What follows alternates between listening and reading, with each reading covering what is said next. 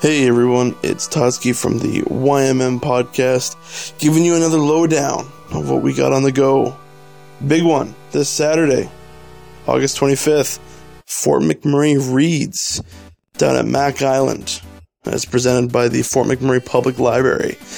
A great event. We are so looking forward to this. Basically, we got five panelists that are going to be presenting five different books to the crowd uh, and uh, myself and Tito are one of the panelists. And of course, we're going to be defending Marvels.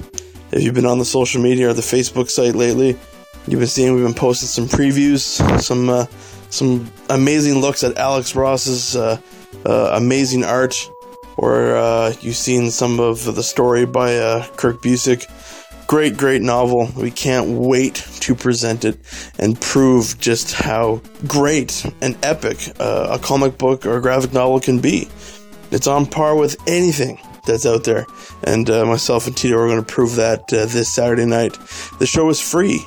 We want people to come on down. Mac Island, 6 p.m., Saturday, August 25th. Come check it out.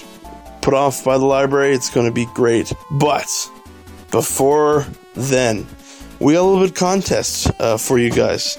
We uh, basically want to give away a copy of Marvels, and we want to prove just how geeky and nerdy and how cool we can get for the next week leading up to Fort McMurray Reads. So, little contest we're going to put off. You want to win a copy of Marvels? Basically, we want you to post a picture uh, of on Twitter. Gotta have Twitter. Twitter's a big one, and I've said it before, and I'll say it again. Twitter, I think, is essential. Uh, it's way better than Facebook. I think there's just uh, unlimited uses uh, uh, that you can have for it. Uh, and one of these uses that we're going to do right now by having a Twitter contest. It's easy. All you got to do is post a picture on Twitter of you yourself or someone you know dressed up as their favorite comic book superhero or supervillain or any character uh, that's a comic book, a comic book series, a graphic novel, or a, a comic book movie. Anything. Post a picture dressed as one of those favorite character, and you got to use the hashtag YMMReads. Also mentioned at YMM Podcast. Boom, you're entered. Friday night, probably around 9 o'clock, Tito and I are going to announce the winner. Uh, basically, it's going to be most creative, uh, best looking. No, I'm just kidding. Actually, probably not. Uh, it's just going to be the best one that captures our attention and captures our imagination. That's the one that's going to win. Uh, they're going to win themselves a free copy of Marvels, the graphic novel. Come on down to the Fort McMurray Reads event on Saturday. Come pick it up. It's going to be an absolute great time, and we want to get people uh, for the next week or next couple days, just posting some pictures of themselves dressed up as their favorite characters. It could be an old shot. So uh, you dressed as Ernest from Ernest Scared Stupid uh, back in the 90s, or if you're like me, you dressed up as one of the Ninja Turtles for like eight Halloweens in a row. Uh, post one of those. Just make sure you tag pound uh, YMM reads and also mention uh, at YMM podcast, and boom, you're entered. Friday night we'll announce the winner. Saturday night, winner can pick up their Marvels book down at Fort McMurray Reads, and hopefully uh, you come down check out the show. It's going to be great. Six o'clock start, free to attend. Fort McMurray Reads, 2012 at McDonald Island. It's going to be an absolute blast. Uh, so we want everyone to come on down. Uh, the audience will vote. They're going to hear the debates. All five of them are. They're going to hear all the arguments, and they're going to vote to see that what book has the title of best book for Fort McMurray of 2012. So, we got the event coming up on Saturday. We got the Twitter contest going on right now. That's pretty much it. We got a lot of stuff coming up this fall. Can't wait to show you guys. Still trying to finalize a few details. It's going to be an absolute blast. Keep it locked. YMMpodcast.com. It's going to have everything for you. And now we got a new podcast. It's New Podcast Tuesday. So you are going to hear myself and Steve get the lowdown on uh, the epic interplay weekend that it was. So here are all the details with episode 48 of the YMM podcast. Due to a shitload of swearing and some graphic conversations, listener discretion is advised.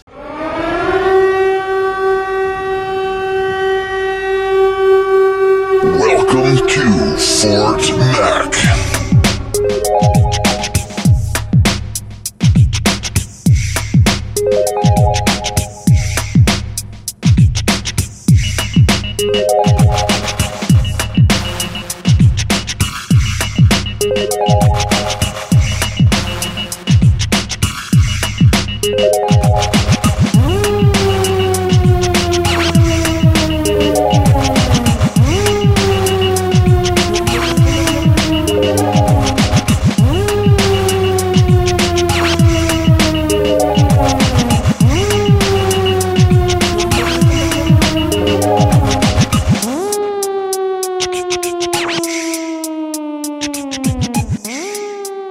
Two, one. Ladies and gentlemen, welcome to the YMM podcast. I'm Todsky.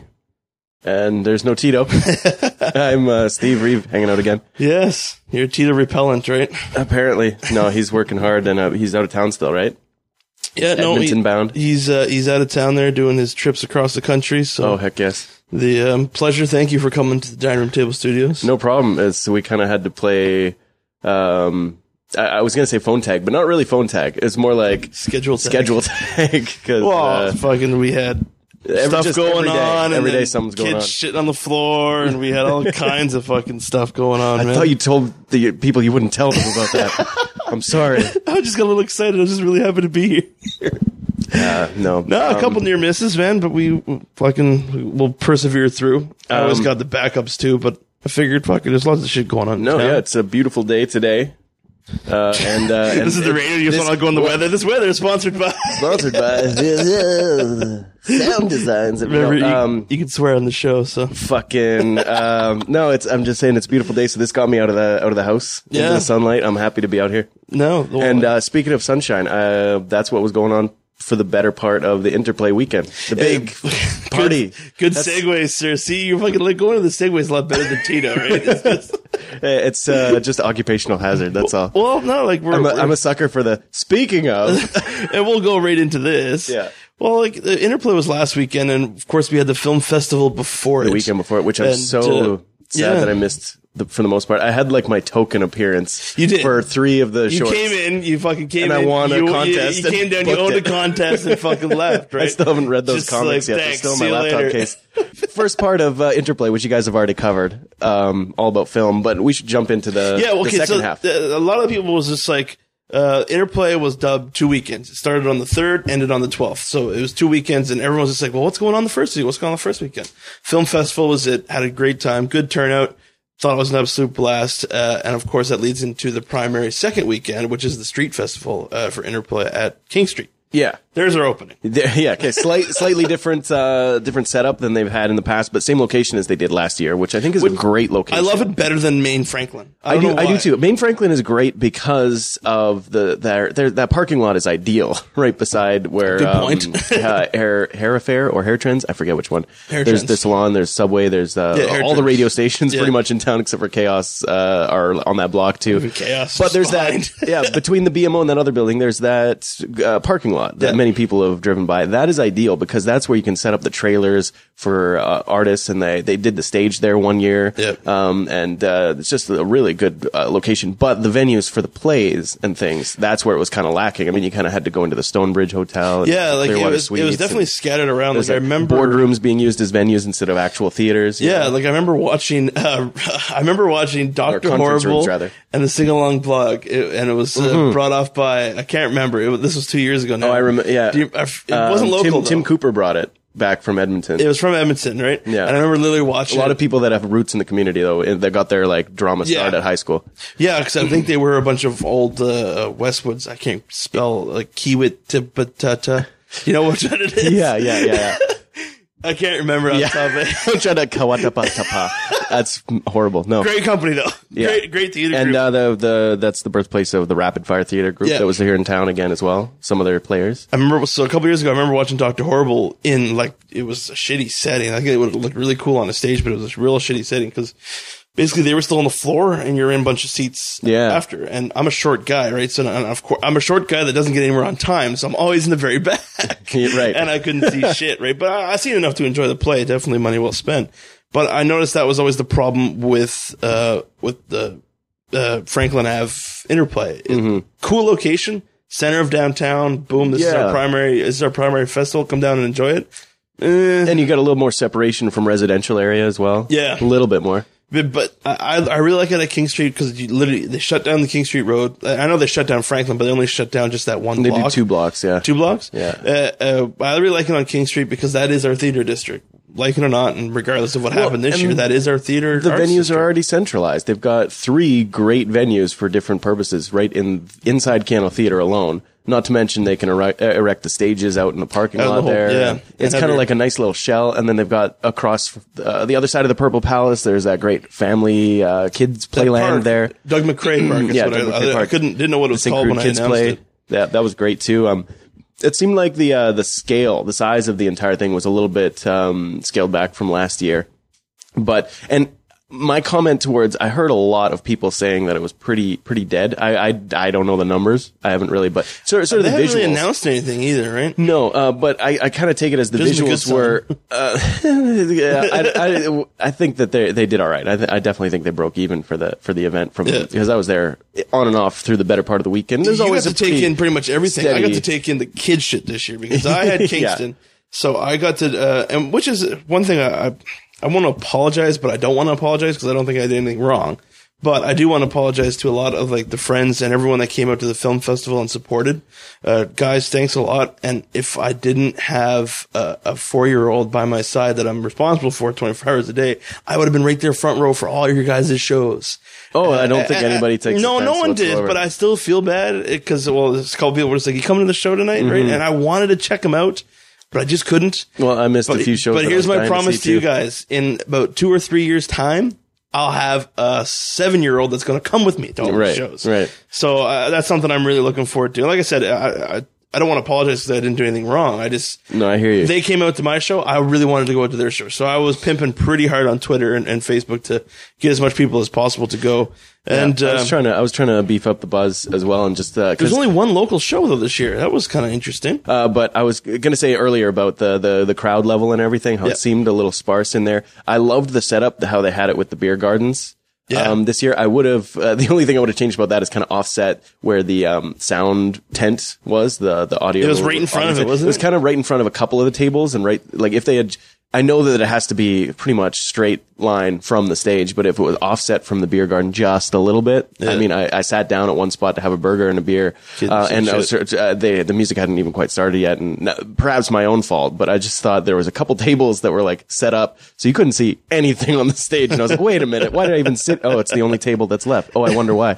Um, but and the, and the other thing is that. Um, the uh, the the street performers seemed relegated to one area. I saw like few wandering around, and they did have some of the entertain. Like they had the uh, stilt girls.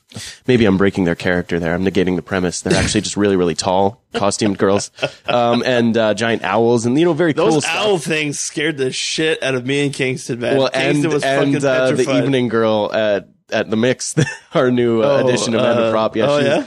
Frightened, severely frightened while live on location. There, Really? I was getting a kick out of it.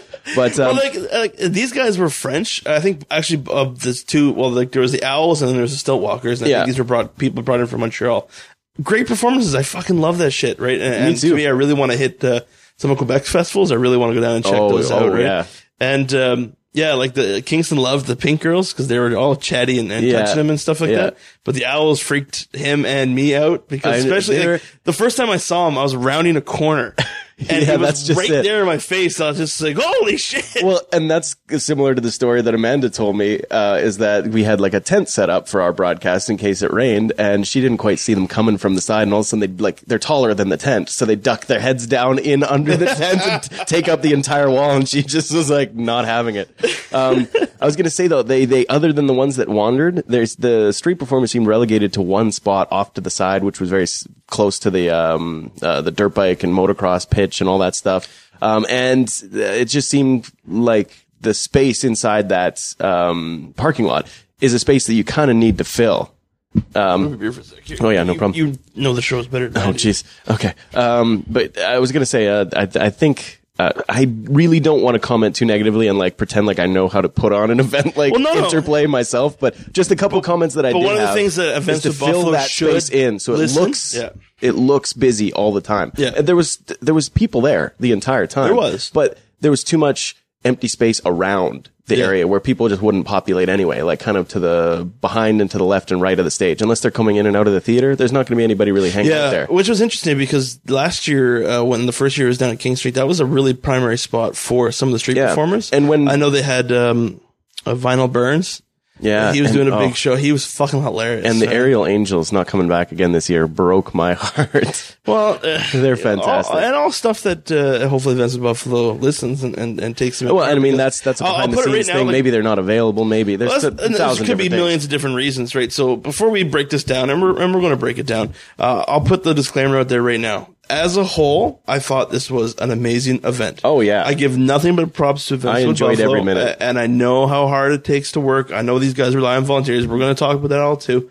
Um, but uh, just take some of the stuff, uh, some of the stuff into into stride, right? Because uh, you're talking to two local guys that've been through quite a few interplays, so we know where, Well- we know what's good, we know what's bad, we know what works, we know and- what and doesn't. Right? My only comment is referencing past interplays and things that I know have. Yeah, worked no, from exactly. seeing it myself. I'm and not I've trying already, to. and I've already Yeah. said before, uh, Whitelock and the staff of Events Wood Buffalo, I think they're doing a good job of bringing new acts in, Absolutely, stuff that we never the heard musical. of before. The musical acts were great on that main stage Yeah. and uh, sounded great the entire weekend. And just I love that there's music playing Mm. almost constantly from from the day beginning at eleven until like things close up at midnight or early on the Sunday, of course. Yeah. Um, so just looking at the list here, I know that Chris Visser, who was uh, he did magic uh, on the kids play stage uh, with his Yeah, we saw him. We caught him the uh, tail end. counterpart. Yeah, it's his Um, wife, isn't it? Yeah, and um, uh, his uh, uncensored hypnosis show as well, which myself and roommate and uh, ladies room podcasts, um, Host. yeah, co-host. Um, she got hypnotized on stage. I got to see the to video. see. They brought. oh, you did? Oh, yeah. I got to see the full. I got to see the full thing. Okay. Um, it's interesting because I, I don't want to sit here and. and I was gonna say he's an Alberta boy. That's that was my whole point. He's from Edmonton, I believe, yeah, he's an Alberta boy. So that was semi. He's been up here for years. He keeps coming Yeah. up. And his show is good. And like I said, I don't want to put him past anything, but let's talk hypnosis for a second. Okay. okay. Because uh, I went down to, uh, I've always wondered about hy- hypno- hypnosis, and I'm like, this, what, like, really, like, if these guys can actually hypnotize people, why aren't they like fighting crime or like, Oh, yeah, okay, I doing any kind of investigation, investigative work? Or Well, whatever? because you have to be a voluntary.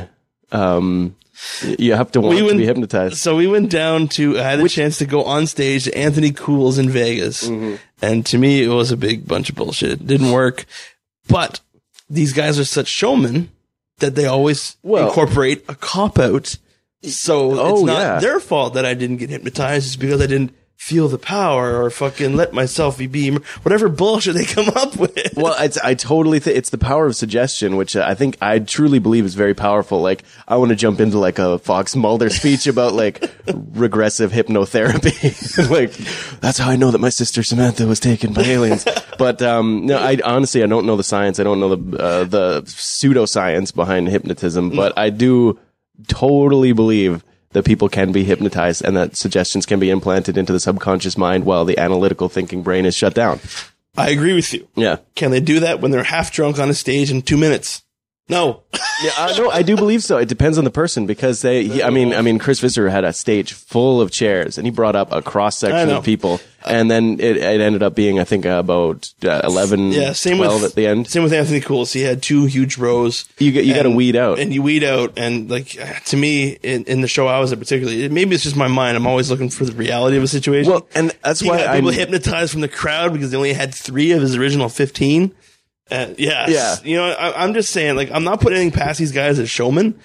They're amazing entertainers. Like, I don't believe in hypnotism, but I'll go down to any fucking show and watch. I'll go down to Cools again and watch. I'll go down to Visser and watch. I think these guys are entertaining shows. I just don't Yeah. think it's real. No, It- I- I think disagree. The, I think that people on stage are just are just given an opportunity to you know you know what. Let me spell it out for you. Subconscious, like like uh, I won't say the words, but let's just go put on a good show for these guys. oh, Do no, as I say. Let's put on a show. The crowd will love it. I, it, there's got to be an element of that to it. And there has to be. like he's not saying those words, but that, there's that's a, the and mentality. there's a placebo effect as well. I'm sure. Mm. I mean, it's that's what's so powerful about it. As I believe that. I mean, I, I can't speak to Chris Visser's show specifically, But I mean, I'm always a super skeptical mind, Yeah. and I try to uh, like pinpoint maybe somebody's like just acting just a little bit too much. But I think that for those that and you can't have every single person on stage be in on it. No. for the craziness that goes on, and for the weird situations where where a suggestion just doesn't work, and like things. Well, like look at the Carly, right? Like when Yeah. uh, humping the chair in that video. Well, oh yeah, She when just- she she she, refused, She- refused, and he right? and just his reaction He to things as well. quick. I mean, he's he's great showman, and I I just I was watching it for the entertainment value, but I was also fascinated because I love trying to find the misdirection in magician shows and like Bingo. shows where there are, is Yes, I definitely mean, you're in the same frame of mind. Absolutely, and that's why I don't think that I could be hypnotized. I believe it happens to the majority of the people that are on stage, even with some. Oh, he totally even, bought you into that No, bullshit. even with plants Yeah. that that convince the the other people's minds even more. I mean, I'm talking about hypnosis in general, Yeah, not yeah. about any specific performer now. Um, uh, but th- there's there's definitely an element of realism to it. There's got to be, and one of the testaments to that I found is um, once he found uh, a group of people that were uh, he deemed you know particularly susceptible to the implantation of suggestion. Uh, he was uh, he was doing a, a sort of a, um, a hypnosis um, sort of wind down for them, trying to bring them in. It was like Inception. It was like first there was one level of dreamscape that he described, and then there's a second level. First there's one level of chair there's the then there's another one. exactly. But like he brought them down level by level by level to make sure that they were all kind of in the same. Or uh, you know, to bring different people, uh, things connect with people differently. So he used the reference of like going into a light and relaxing, and then there was like a bed that was relaxing, and then there was also a sky that you could like fly in and be free, and that was relaxing. And I was looking around in the audience, and people like um, the girl that was right beside me, her fiance was passed the fuck out during that part. And I mean, the show's not that late. I was feeling pretty tired too, and I'm just looking around. And the thing is, you could hear a little bit of a chattery giggle from the audience members, and I think that it was happening all all through the audience. Yeah. People were just like. And that's the Well, power of like, even like he started at eleven thirty, went to like two in the morning, didn't he? yeah, and Jesus and that's he, he. We talked to him afterwards when Stacy picked up that video. Yeah. That he said that's like the the when he was discussing it with the sound guy and everything. He said that's the mark of what whenever he comes to here for a show or whenever he does a festival where there's multiple show times.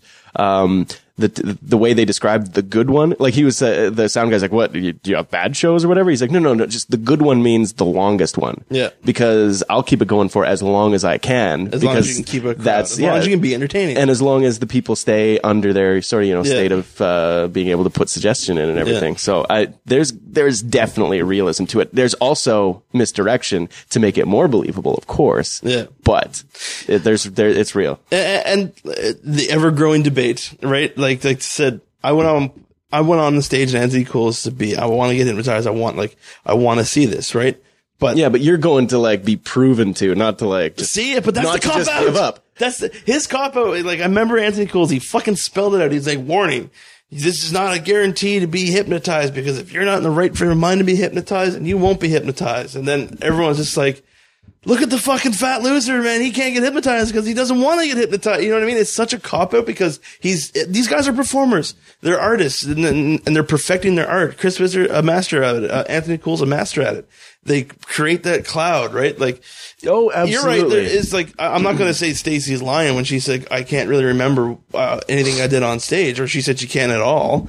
I'm not going to call her a liar. So like, maybe it's the best of both worlds. I don't wish know. that you watched it when she was present, right? I wish I would have been able to watch that because that would have been a fascinating experiment Yeah, to a second part of the. She's all embarrassed. Well, that's like, just it. I "Oh, would like funny." to see her reactions to seeing things if she truly didn't remember and she was.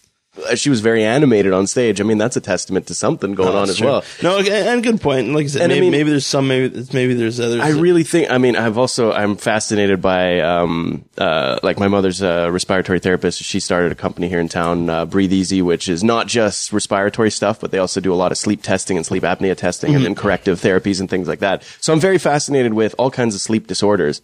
Um, and uh, the the brain has kind of two different locks when you fall asleep. One is to turn off your analytical mind, and the other is to kind of paralyze the body, sort of so that you don't that's if one of the disorders is sleepwalking. That's when your paralysis button isn't clicked off but your subconscious mind is. And that's very similar to what hypnosis i believe is. I think that there's a way that if you can master if you can get into somebody's brain if you if the person lets you in with your suggestion you can help them turn off that analytical mind and turn them into somnambulists sleepwalkers and then tell them what to do Well, okay, it, we're gonna go off topic, but I don't give a shit. It's my show. The um, sleepwalking.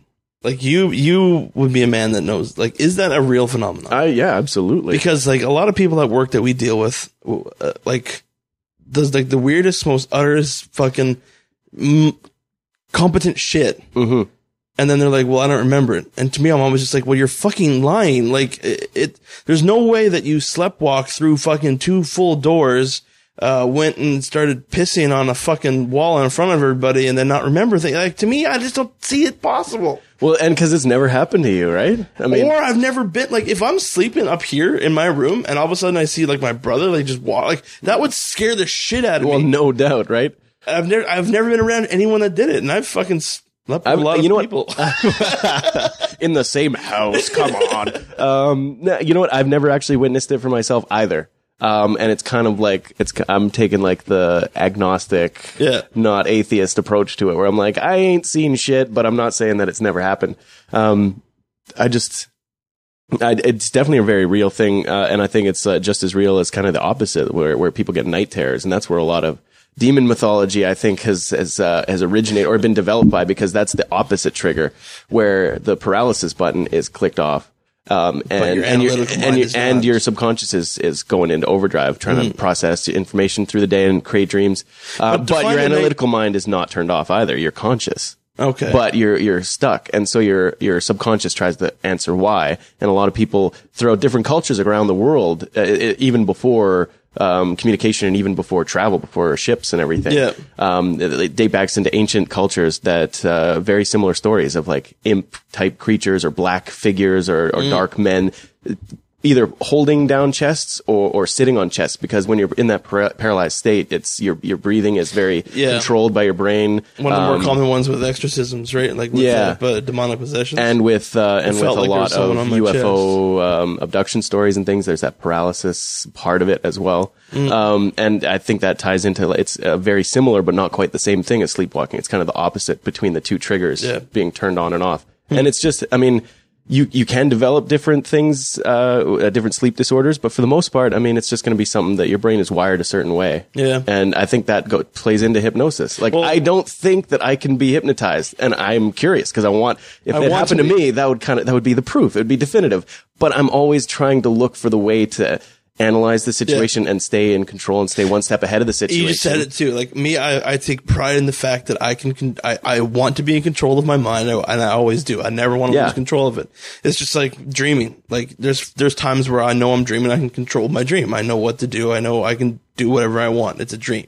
You know what I mean? Yeah. Uh, but I've always wanted to stay in control, and of course, like that could be part of the reasons. Or of course, what the showmen say is, well, that's why you can't get hypnotized because you don't want to lose control, right? And, I mean, it's, it's the same as magic. I mean, it's, it's, uh, but see, magic's not real. it's not real either, but I mean, it's just, it's, it's a combination of things that are really happening Yes. mixed with the misdirection to Yes. make you think other things are also I- happening. I can buy into that because like David, It's like- it's like the, the- David Blaine shit. Like if dude can levitate, the dude needs to start fighting crime. Like Yeah. it, it- you don't fucking use this shit just for a TV show on a shitty network, right? Like you need to Because- change the well, world. because that's the whole thing is you need to have so much control of the environment that in the real world it's just not it, you can't just make that stuff happen like well, the David fact that Blaine- he can't do it, David Blaine cannot levitate, folks. Like this is facts. These are this is true. that's cold, all that's all camera editing facts. yeah that's all it's yeah The uh, what's his face there on uh, um, Mindfreak? Uh, fucking- Criss Angel. Criss Angel. Like it's, these guys are showman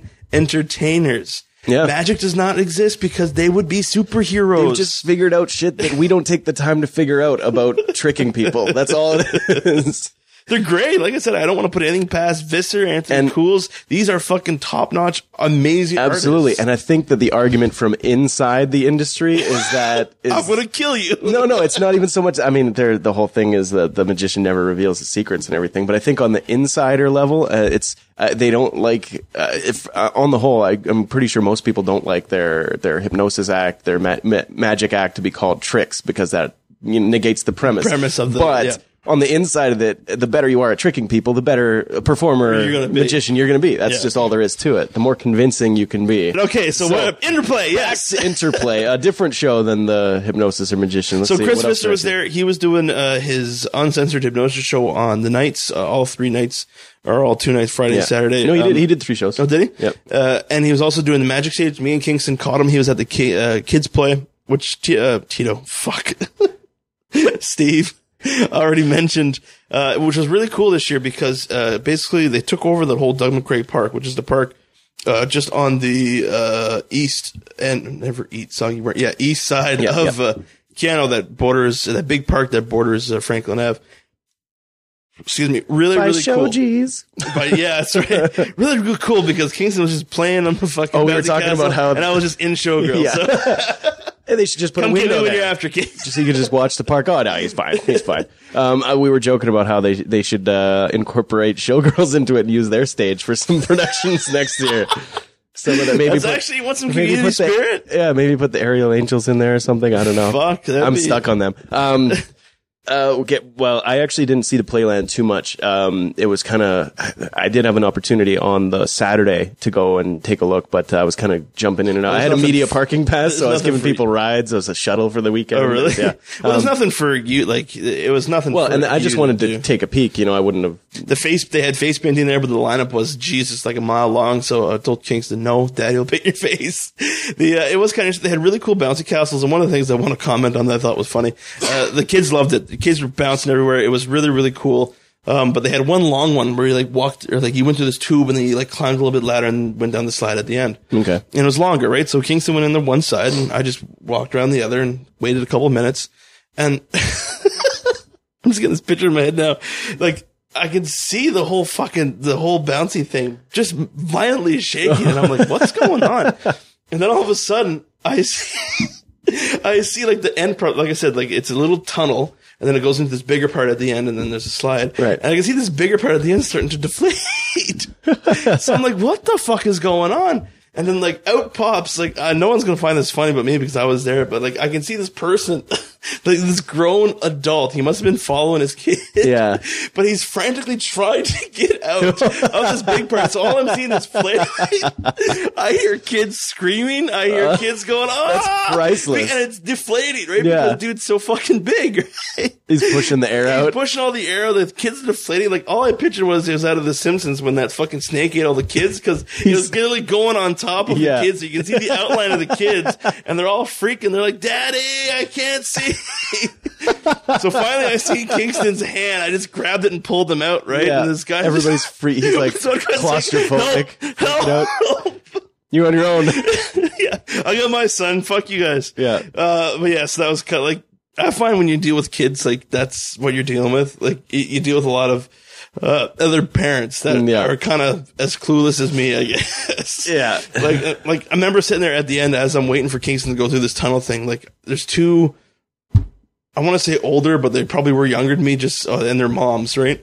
And like you want to talk classic hens, like the class, at the two of them were just fucking going off about so and so's cheating on his fucking wife, and I can't believe that he. And they Right. kept going off and off, like the kids are just bouncing and hitting each other and going off, and they're just like, I can't believe he do it. He's such a fucking man. I'm stuck in this house all day, just cook and clean. I'm just like, this is stereotypical fucking like.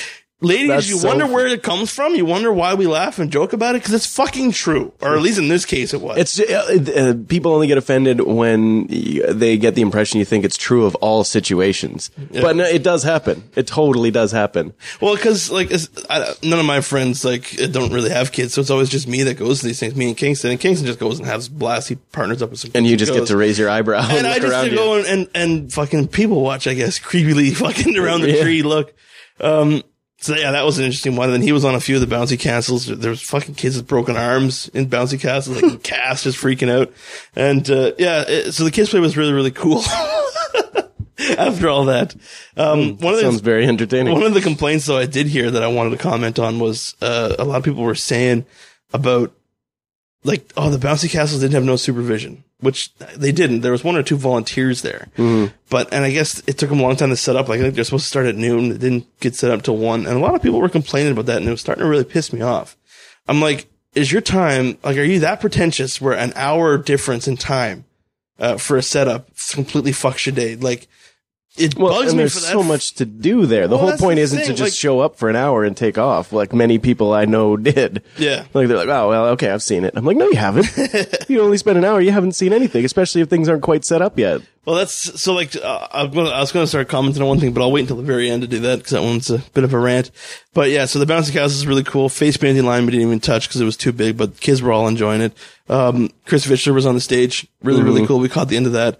Uh, then the stage kind of turned into this God faith thing, so we kind of avoided that. Oh, okay, okay. Uh, but yes, but people were loving it. People were digging the the Chaos ninety one point one uh, stage and their their sermons, I guess.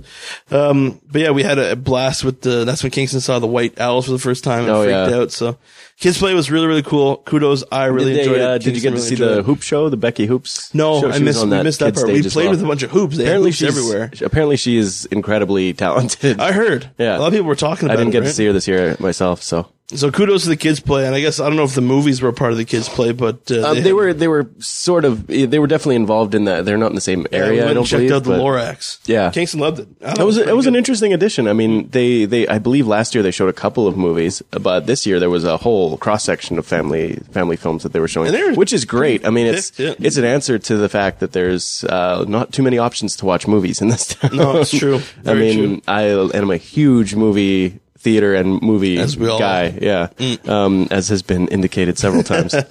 but I really like the facility. The Keyano, uh, the main stage at Keyano College for a film theater worked really well. it's great in there. It's nice So, and comfy. Little mental note for uh, some future some some future events because Yeah. that was really cool.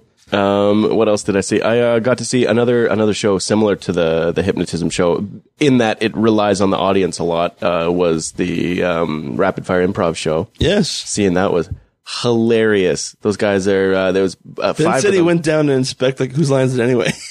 Well, yeah, he's expecting like full on theater sports and everything, and uh, and uh, you know. 40 year old seasoned comedians that have been on several TV shows and on writing staff and everything. And we're talking about people that are, that are our age, that are in their mid twenties, that are, uh, was it formatted for like love. whose lines anyway though? It, I mean, is it's very similar. I mean, it's not it's not the same, and I mean, improv is never quite the same, no matter what show you go see, and and that's the whole idea. Is that that plays to their advantage to filling the seats every night because they can even tell the people come back again because tomorrow's gonna a be whole new different." show. Uh, and they were talking about how the night before there was like kind of like what a dark corner, like uh, every skit that they did somehow ended up with like a child dying or something like that. And they're like, we tried to keep it light and funny, but for some reason we're stuck in this mode. And so the, this death of a um, it got crazy for the second night as well. They, they're very, very talented. Uh, all those players that were in town, and um, I heard there was some partying at the hotel that they were at after Teresa- Saturday night as well. I- Teresa was telling me some, some of the whispering. stories. Uh, Teresa was running the um, uh, she was the artist artist hospitality. tent, artist hospitality tent, which was behind the main stage. So she was telling me some wild stories uh, with Thunderstruck and uh, the Aerosmith tribute band. Yeah. and, uh, Thunderstruck, I, I loved it because I was broadcasting the day uh, uh, before I did the main stage emceeing that first night on the Friday. Yeah. And so I got to interview them just as they finished their sound check on the air. Oh, yeah. And they kind of had this air of like, okay, yeah, yeah, we should, we should go on the air. We should promote that we're on stage. Like we should talk to the people of the town that we're in. But, but you're really cutting into our beer tent time. like they booked it into the beer tent after that. And then I heard a few stories from Teresa about Yeah. them. Uh, the, well, basically continuing to stay in the beer tent till they were on at the end of the night. well, how did they go? Did you see them? yeah, they were great. They, Yeah. were, they were really fun. They were really, Crowd. really fun. How was the crowd? The crowd is uh, that first Friday night. The crowd was nice and wild. Yeah. Um, uh, it was uh, there was a local band until dawn that uh, was just Yeah. before uh, the Thunderstruck headliners, and they really uh, reeled some of the, they uh, you know there's the fan and friend and family factor Yep. that uh, I think was I think is one thing that was missing from um, from taking the homegrown talent search Away. away. Uh, the karaoke contest is kind of one thing. Uh, that's a little bit of a gimme. It's fun. It's totally fun. And I've seen some amazing talent on stage. Um, one of the people very tied in with the theater crowd here, Umberly Gonzalez won it last year at Interplay. Oh, right, right, right. Yeah. Um, but, uh, She's gone now, actually. Montreal. She moved to Montreal. uh, well, she was at one of the Interplay shows that I saw. to Montreal. So uh, Okay. she's uh, back and forth or something. Yeah. But um, uh, oh no, I forget what I was going to say. Oh yeah, on the main stage, Until Dawn, they brought in the friends and family and things, and that was cool because I mean they they highlighted that there was homegrown talent on the main stage still, even though it's not a competition. Yeah, they wanted to change things up there. homegrown talent Um, stage, and yeah. and that friend and family factor was there for that as well good. because they kind of filled in the stage. People started gathering again, and they, they're so high energy as well. They're Yeah. a metal band, and uh, they so they set the that. stage great for for Thunderstruck. 'cause, I mean, everybody knows the ACDC songs and everything. Great party music. So Yeah. everybody's you know really in that mood, and and it got a little crazy in the beer garden that night. I recall, um, and what I recall. pretty similar to the next night. The next night I actually didn't spend too much time in the beer garden because that's when I got to see the hypnosis show, and I Yeah. actually wasn't on duty, so I was catching. Uh, Doing your own thing. yeah, catching as much as I could. Well, what was so? It's, uh, uh, Thunderstruck was the big headliner. Uh, was ACDC cover band for Friday night. Uh, Aerosmith. Aerosmith Rocks. Band. Aerosmith Rocks. Is that the actual that's, name? That's their name. and that's uh, so they were the cover band for Saturday night. Yeah, they were the big headliners for Saturday. And I heard night. that they put on a pretty good show too. Like these guys, I would love to go see. Right? It, Well, the biggest thing for these, like a lot of people should know, everyone's could be just like it's a cover band. I don't know why everyone's making a big deal. Well, I've got a love hate. guys, free of charge. Yeah, that's the That's thing. That's the thing. The Yeah. main stage completely free. The gift of Why music. would you not want to just come down? I don't care if it's fucking my dad rocking out to Aerosmith. Well, yeah, I don't see that. Fucking. Well, yeah, it's, I I mean, really it's one thing because they had Destroyer at Canada Rocks one year, and then the next year was Kiss, and that's when things all got you know Yeah, yeah. record breaking at Mac Island. But but I mean, for Destroyer, people still bought tickets to go see that show. it was not? a con- Yeah. Well, exactly, it was a concert. This is uh, uh this is the same level of talent in in um uh, tribute band is what Yeah. they prefer to be called instead Well, of cover and- band. and- but um To sit there and and tr- Free. No one can. Yeah, free. No, but no one can knock. Hey, it doesn't take talent to play these fucking songs. They're not. They're not lip syncing to ACDC. They're actually playing. No, the and they sound just like the singer. Like there's definitely some talent and some dedication there that you have to you have to take into account. I love the opening to Wedding Crashers when they're um, when you first meet the characters of Vince Vaughn and Owen Wilson and they're talking to oh what is it um, achy breaky heart singer no that's That's- that's, that's Cyrus. Billy Ray Cyrus. Uh, I'm talking about Dwight Yoakam. Dwight Yoakam is one of the guys. Oh, right, and uh, right, he's right. there with his uh, wife, and they're getting Yeah. separated. And, the, and you know they're trying to fuse that. They're talking about what is it? The line that Vince Vaughn says. He's just like they're talking about music that should be playing. Uh, like they should have this kind of band. No, no, you guys should have that. They're trying to remember the good times of the wedding. Oh, right, That's what it is. And He's like. It doesn't matter what kind of music's playing. It's like pizza. As long as there's music in there, people are dancing, you're enjoying it. It's true. I mean, pizza's pizza. You can have a fantastic pizza. You can also have a pizza that's the same pizza you've had over and over and over again. It's still tasty, Yeah. especially when it's fucking free. And that is that is the the the main stage music, especially the headliners. Like it was good. It was entertaining. It was enjoyable, and it was fucking free. And that, yeah, and then to me, like that's the thing. Like, of course, you had to pay of in the beer gardens because if, if it was free beer, But the beer it would have gardens were, riot. they were comfy. They were cozy. Yeah. The the volunteer staff were all so friendly. Everybody's in a good mood. You Who got was to doing the beer bump gardens elbows. this year? with- It was a Um, Knights of Columbus. I think so. I do believe Yeah. so. Yeah. Um, and uh, job, I got guys. to bump elbows with Edmonton band. Uh, the my uh, the Flash Jam. Fucking Tron were- was there. Tron was there, yeah. Uh, Andy Sparacino of uh, Fubar fame uh, and uh, Legend of Whitey as well. Uh, amazing guy. He he walked up to me. That was the, one of the coolest moments. walked up to you? Yeah, well, I was at uh, I was off duty, but I was hanging out at the uh, mix uh, broadcasting setup. Yeah. And uh, this guy starts walking towards me. I'm like, hey, this guy looks really familiar. I can't quite figure it. Yeah, maybe I met him through uh, radio station or something. Maybe, and I just mm, didn't pay it too much mind. But he kept walking directly towards us. A couple of guys actually, and the one just kept. And it dawned on me that this is fucking Tron. and so I, I, I kind of felt bad because I. I'm sure they get it a lot, the characters from those movies, because I mean, Hey I'm- man, you're Tron. straight straight up they they they aren't in a, a ton of movies Yeah. and the first Fubar is very much an independent movie and so is Oh, the Legend of. Whitey and Michael Dowse has now made a great name for himself as a director with other titles Yeah, but Um, it- it- he went Take Me Home some- Tonight and Goon Yeah. and uh, It's All Gone Pete Tong. He, he's a fantastic uh, director so he's making a name for himself these guys are, are well known but I think they get called by their character names from Fubar way more than their real names so I wanted I shook They his hand and I was like oh my god you're Tron you're fucking Tron and he's like uh yeah Wh- who are you media because I had the media pass on around my neck he's cracking jokes with me and I wanted I was Who are like- you, media? I wanted to be like no I know that your name is Andy but now I'm going to start gushing like a fanboy so I'm just going to leave it at that he's he was actually him and his uh, buddy were doing a band they called the Ed McMahons and they were the musical accompaniment for the Hot Nuts and Popcorn variety show which was on the main stage Did you- that's why he was in town Did you end up checking that one out? no, and I missed it too. I mean, Yeah. that was playing. Uh, I think it was only the first two nights. That was Friday, Saturday. It was, working uh, Friday, Saturday. I was uh, too busy, and then Yeah. went to the uh, hypnosis the, show. the variety show actually uh, it had the ba- uh, the band uh, Tron's band. What were they called? The Ed The Ed McMahons? McMahons. Interested. Yeah. Uh, and they also had an opener, uh, Charles Gall. uh, Yeah. a comedian. Now, Charles Gall uh, is uh, Edmonton film famous, I guess you can say. You heard him on the podcast a few times doing some of our voiceovers, especially last year during the film fest. Um, he uh, he's in Nighthawks, uh, Tito's flick, and he's in a lot of the the Edmonton film. I didn't uh, even know about this connection. That's totally cool. Yeah, uh, we've talked. I've been. Try- I was actually trying to get him on the show that weekend. We were trying to set up and do a podcast because his show would go late. Mm-hmm. Um, and I wanted to check it out. Like I said, unfortunately, I, I had uh, duty calls with the with the father.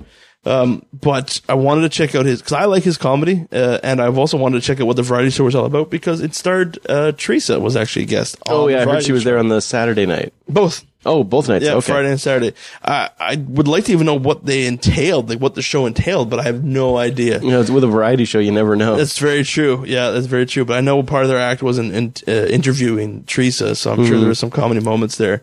Uh, I would love to hear it. Anyone that uh, uh, checked it out, just let us know how it went on our Facebook or Twitter or something because it was. I wanted to hear it. It was really cool. Oh, we, uh, we forgot to mention really quick. There was that classic car show that was part of the first weekend as well. Right. It was another event of interplay. Who won that one? Oh, I, I. I think was. it I like wanted to go. I was out of town. Like I 80, said. yeah, I think it was like an '83 Chevelle or something I, like but that. I saw tons. Of, Instagram was full of Yeah, was. classic cars for two days.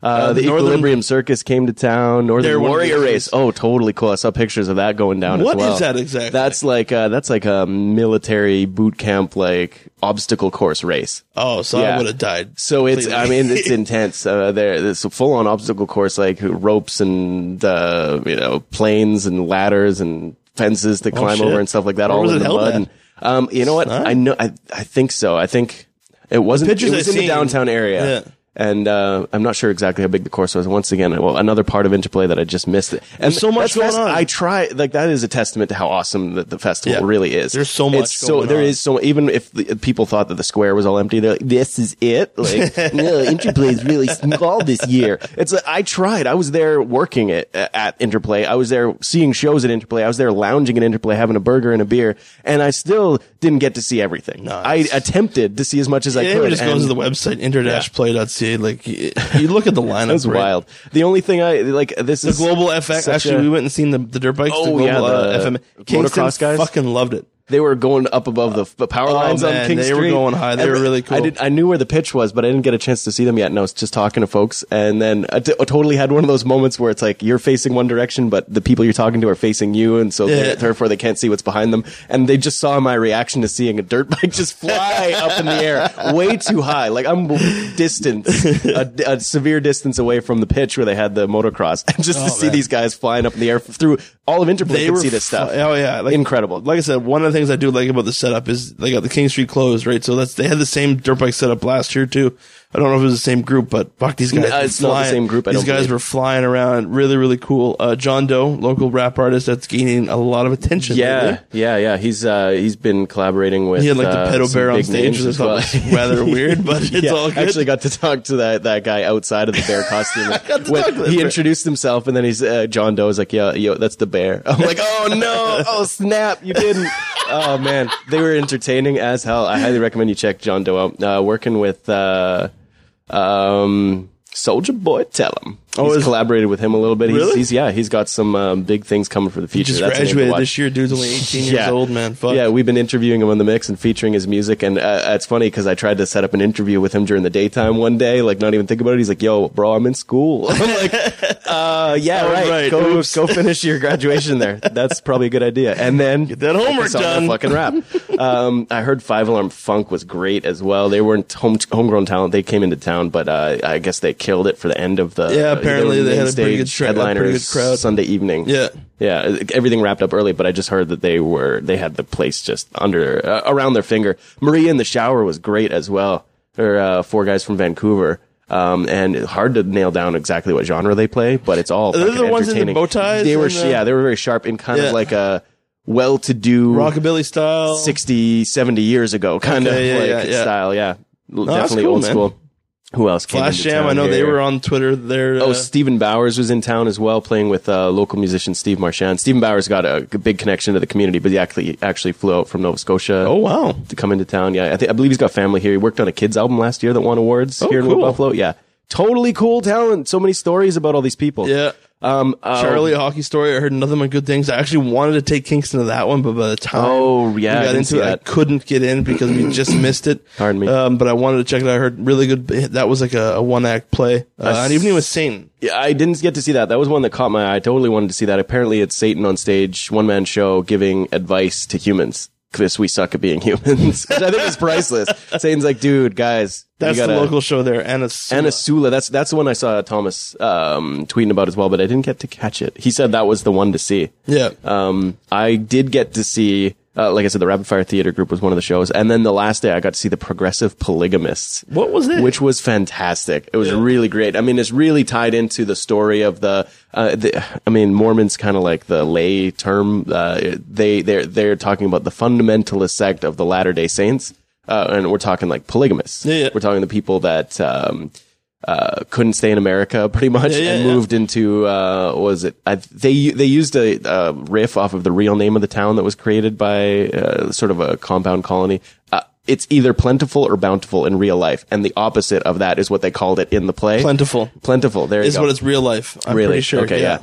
Uh, plentiful BC, um, and uh, it's been it's been making the news in the last five years. Yeah, like there's I been remember. raids there. There's been people arrested. They're trying Yeah. to extradite folks and everything. Yeah. full on people with several from what I understand, and, none of them, uh, none of them has and- fucking citizenship. Actually, well, they the best part of the show is they're it's two girls and they're riffing off the fact that they're sister wives, and so they're talking about how it is in the in the news today. I mean, there's the TLC Sister Wives show, there's the HBO, and no, not on TV anymore now, but Big Love, uh, Yeah. Fantastic show. went through a spurt there. Really good show. Um, and it's just kind of, uh, it's, it's topical. And so they, they played it off so well. I just, I couldn't get enough of these girls. I actually still have a pen that says keep sweet from them because Really? like that was their like motto. They're like, Where were they? Were they on the stage, Keep or- sweet, keeps, they were in the recital theater. Oh, okay. Of, uh, Keyano. Yeah. Sort of the secondary of Yeah, the yeah. three. Um, and so they kept talking about like things like questions that people would ask them. In fact, they got audience members to come up and uh, and, and uh, be a part of the show and, and ask questions from the audience and things like things like, "Do you ever get jealous about uh, knowing that your sister wife is having sex like with your husband?" And so they kind of have this moment where they're like, uh, "No, no, no, no, keep sweet, never." Like all these things where it's just like you know there's like all these issues and like there's like the question of like now they're they're living together so they're curious about each other in like a sexual way but that's so against the rules that like they just played off as so they're adorable they're cute they're uh, really so funny and and, love to check and really out. like it was educational about the history of the topic while also poking fun at Yeah. at, at the social Holding an aspects of entertainment it. value to it, right? perfect I thought it was great it was it was fair it was fair to Ah, both damn, sides of I'm it Fucking, uh, um, what else? Couple was more years. Till Death Do We Part was one I heard a lot about. As a one woman Yep. show where she plays the six wives of Henry VIII as well as Henry VIII, Yeah. one at a time. like And pretty uh, one of the things too, like we talk a lot about the music, uh, uh, like a lot of the things with the interplay. One of the original aspects of interplay was these these act plays, like these one act plays, one man shows. That's what I don't want to see change about interplay No. whatsoever. I mean, uh, I know Nolan Hawkness uh, did a, a column about how he would uh, he would ch- kind of change up the music that's brought to town. He wanted to kind of give it more of a folk fest feel, especially because it ties into the time that Calgary and Edmonton folk fest are Yeah. on. But It's I not a believe music festival. I believe interplay uh, uh, deep down visual performing arts festival. Oh, we didn't even talk about the art race as well that usually goes on. At the that was actually at the post this year. The Oh yeah, the post. Gallery. That's That- a cool I new venue. By Wow. really, really cool, new old venue Yeah. there. and I'm glad to see that because I also noticed that there was a lack of pictures hanging in the actual VPA department along that corridor for the first time in my life ever. And I'm born and raised here. I was like, down what? pretty bad. At least, at least there was, um, you know, a focus on the art in in the actual art gallery of Keyano underneath the theater there. Yeah. and that uh, that art challenge as well. Very, very cool. Um, Um, yeah, no, going back to what Nolan was saying, yeah, Nolan did do a good article about what he'd like to see up here for music wise, and, and I agree with all and, this and he, stuff. he did what we were doing as well. He touched on what worked in past years of interplay as Yeah. well. It drew off of but like, the thing seeing is, the like, we're not a folk fest. Like, I enjoy a music. Vi- I I enjoy No. music apart to interplay. I think the focus needs it's there. You got to have live music, Yeah. Mm. and guaranteed you got to have music for people to keep them in the square, to keep them interested, to keep. I mean, I mean, not just for that factor of like. I don't want to talk about people like they're sheep, but just its entertainment value. You need the mu- live music, but the focus, I think, needs uh, and is on those shows. Damn right, and it should be. And- and that- it's a that's visual and most performing arts memorable part, right? Like I said, it's a music will marine part of it, but the visual and performing arts. Uh, I totally lost track of what I was going to say. what we like what you want to stick to is you want to stick to the visual and performing arts. Music is a part of it, but it shouldn't be the spotlight. Like bringing in City and Colour, like I think that would be fucking amazing. But let's keep that as private owned show, fucking somewhere else. I think it would do better as a concert. Its own its own night, concert show, right? yeah. Like, uh, like to me, like these these act plays is where it's at. Like these stage shows, that variety, that popcorn, that the popcorn, what was it called? Hot The nuts and popcorn. hot nuts and popcorn variety fun show. to say. It is. That is essential. And it's like, uh, what is it? Till death do us part. Till Um, death do me part. uh, which one was that again? Till death do. Oh my goodness, where am I? it now? was it? Was it at the very bottom there? Like Anna's No, Anna's till death do we part, right? Till death do we part. This is interplay. This is what put interplay on the map for well, just finished its twenty second year. Yeah. It needs to stick this way. And it's a, yet another venue for local artists, even if they're they've moved on and have returned back Can just for the, back. the duration of the play uh, or the show and the festival and everything. It's just a venue to for these uh, these very dramatically inclined individuals, artistically inclined individuals here in the community that uh, it seems are getting less and less outlet for their creative efforts. It's just really nice to see that they I, Interplay needs to stay here. Yeah. and, and It needs to be bigger.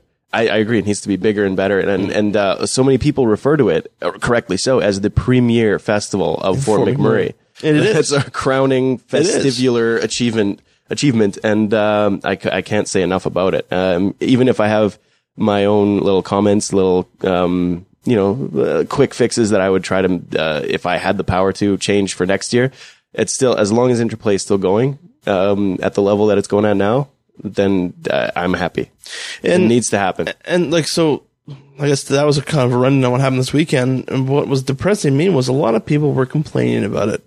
And I know that there, you'll never please everyone. There's a lot of complainers in this town. There is, man, and it's fucking frustrating. Like, like there was that one that complained that the venue wasn't going on time for the kids' play. Like me and Kingston were down there too, wanting to hit the bouncy castles. It took them a little Life bit, happens. a little bit to set up. Fucking find something to do, uh, and like, I know I'm got a partial viewpoint because I've worked with Events Wood Buffalo. I know how they operate. These guys rely heavily on volunteers. Absolutely. There's only a scattered The amount of paid heroes. positions. Uh, and they rely heavily on volunteers. And you know, when you rely so heavily on volunteers, things are never going to go right. It's, it's the nature of the Volunteer beast. labor is not reliable labor. No, I mean you get they really do such a good people. job with what they have to work with, But and stuff people happens. Don't realize this, and, I don't expect them to, I guess, right? But fuck, did they ever complain? And it just drives me nuts. I, I, I read somebody's status on Facebook talking about how they um, came to Interplay and got, uh, it, which brings me to another thing that I think really needed to be um, a big change that would have uh, a lot of payoff, um, harkening back to other Interplays. But I saw a status that said, came to Interplay, got frustrated about not knowing anything about the shows, so I left. Went online to the Interplay website, got frustrated about how annoying it was to find shows, so I got, left that. And it's like you, you just cut yourself off from Interplay. And Yeah. it really isn't. I mean, okay, I get the frustration factor, and you're just like, oh, come on, make it easy. But I mean, if you're really that dedicated to experiencing a new thing, having an uh, Yeah. not your typical Fort Mac night out kind of situation, then you're cutting yourself off from that. One thing I'll say though is there was no there was no brochures, which is kind of what I was hoping to be able to bring to talk on a podcast about it post because now we're on the website again, which is really helping. But Yeah. I was gonna you know write little notes, like, we, circle like, like and- we did with the winter play. Like winter play Exactly. had the big fucking brochure, right? well, and they did put out um, the schedule in the Snap magazine, which was good. But a lot of people, uh, I've heard, uh, the big thing was that they changed putting out a mail out notice this year. Even uh, though I got one, I got a little card, so I don't know about. I got, uh, there was a card. I, I know I was down at the office and I snagged like this. but it was paper very close to the actual. Yeah, I think timing and- timing was off on this one. There's Events Wood Buffalo is still reconstructing. David Whitelock, this is only his third event. Like he's still working Well, and on this it. is his first interplay. Interplay fully- itself, Yeah, uh, last time around, at the there were well laid plans Yeah. that he jumped into. Yeah, and like they're still working on it. And, uh, that was one of the press Well, releases it's always afterwards. gonna be It- it's- they're, they're going to iron out the details, and and that's fine. Uh, like I said, it's just the people that was complaining about the most littlest shit. Like one of the things I find, is Like especially it ruined their entire year. Well, yeah, like especially with doing events, like there were so many people that was just like, I didn't know what was going on with Interplay. I'm like, did you hear a radio ad? He's like, well, yeah. Well, did you get a website? Well, yeah, but they weren't really clear in the in the ad about what was going on. Go to the website. All the information is there.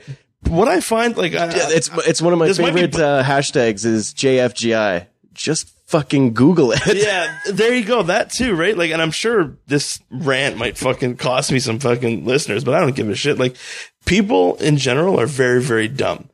Uh, what I find, like, uh, public wise, right? Because like so many people, like we It, had it astounds me. I don't. I, we had it once spelled again, out, like especially this 48 hour film festival. We had it spelled out exactly what you got to do. How many times did I have to answer? So how do I enter this 48 hour film festival? Trust me, I get it. Like, I get it every just day. look at the site, man. Like, is it that hard? No, it's apparently it is. I don't get it honestly, and I don't want to like. It, it definitely is. I'm gonna start going off on a rant here. I don't want to. I don't want to fucking alienate anybody, but seriously, if you think there's nothing to do in Fort McMurray, I mean, just this weekend, yesterday, from when we're recording this podcast, there was this Get Up and Go Wood Buffalo event that Volunteer Yeah. Wood Buffalo puts That on. That is- uh, the whole point of that existing is because they know that it's hard for information to get out there to people, but. Uh, That's the thing. I don't they think it's open hard. The they o- information's there. they show you the door, but you still have to fucking open Go it the yourself. You got to step through the threshold. You got to put in just a little bit of work Yeah. to to see to find out what's going on throughout town. It doesn't get hand delivered to you and explained with, uh, you know, fucking pictographs and Well, uh, a nice little, neat little cartoon video. I Like, was trying so hard on Twitter online. not to fucking rant, but like the one guy was just like pretty poor, uh, pretty poor advertise or marketing for Events Wood Buffalo. I didn't know what was going on with Interplay, and I think you've seen it. It's literally the example of well, didn't you hear an ad on the radio? Like they were going, the ads on the radio were going steady towards. Oh, I know. And he's like, oh no, I heard that. I'm like, well, the web the website was in the ad. Well, yeah, but I was driving. Could you not just Google Interplay, Fort McMurray Interplay, then or Fort McMurray Festival? no, it has you to be fucking fucking. found it. have- a lot of people need their hand held the entire time. That's what drives me nuts. This I know, it absolutely wrong. does. What's that famous page on uh, the fate of the human race or Yeah. no hope for the human Yeah. race?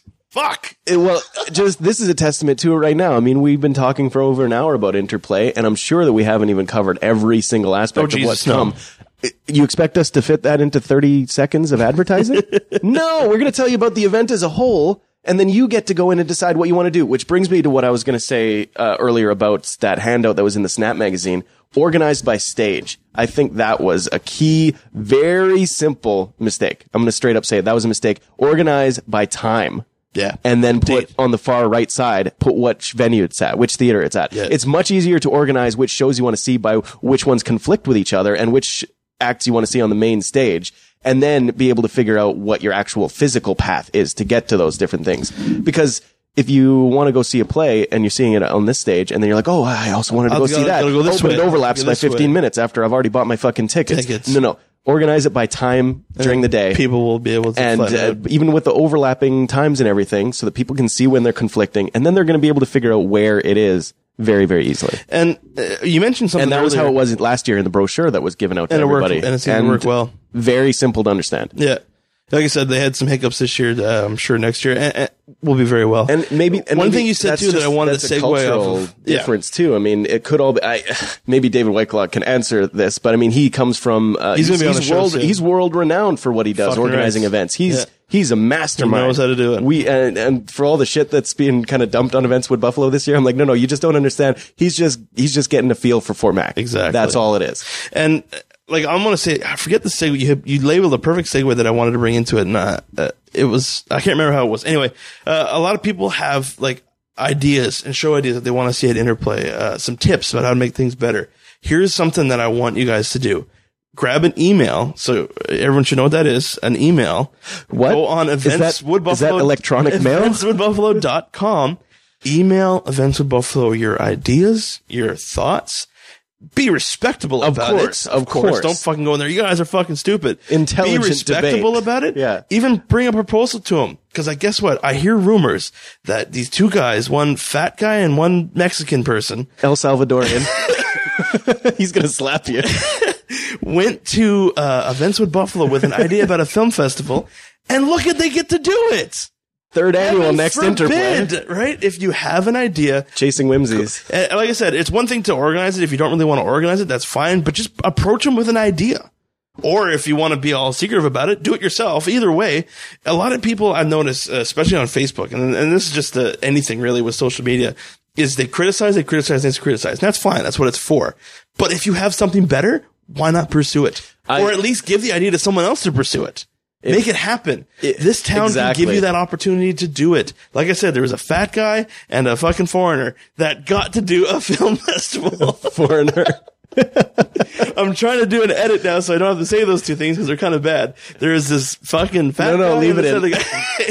Leave it in. We're talking about you, Tito. There you go. Uh, there was these two fucking best friends happily went to Events Wood Buffalo. Uh, we proposed to him an idea and we got to do it. Mario and Luigi. Mario and Luigi, yes. Uh, all I'm saying is a lot of people are complaining, and that's fine, but give, give Events Wood Buffalo some uh, constructive criticism.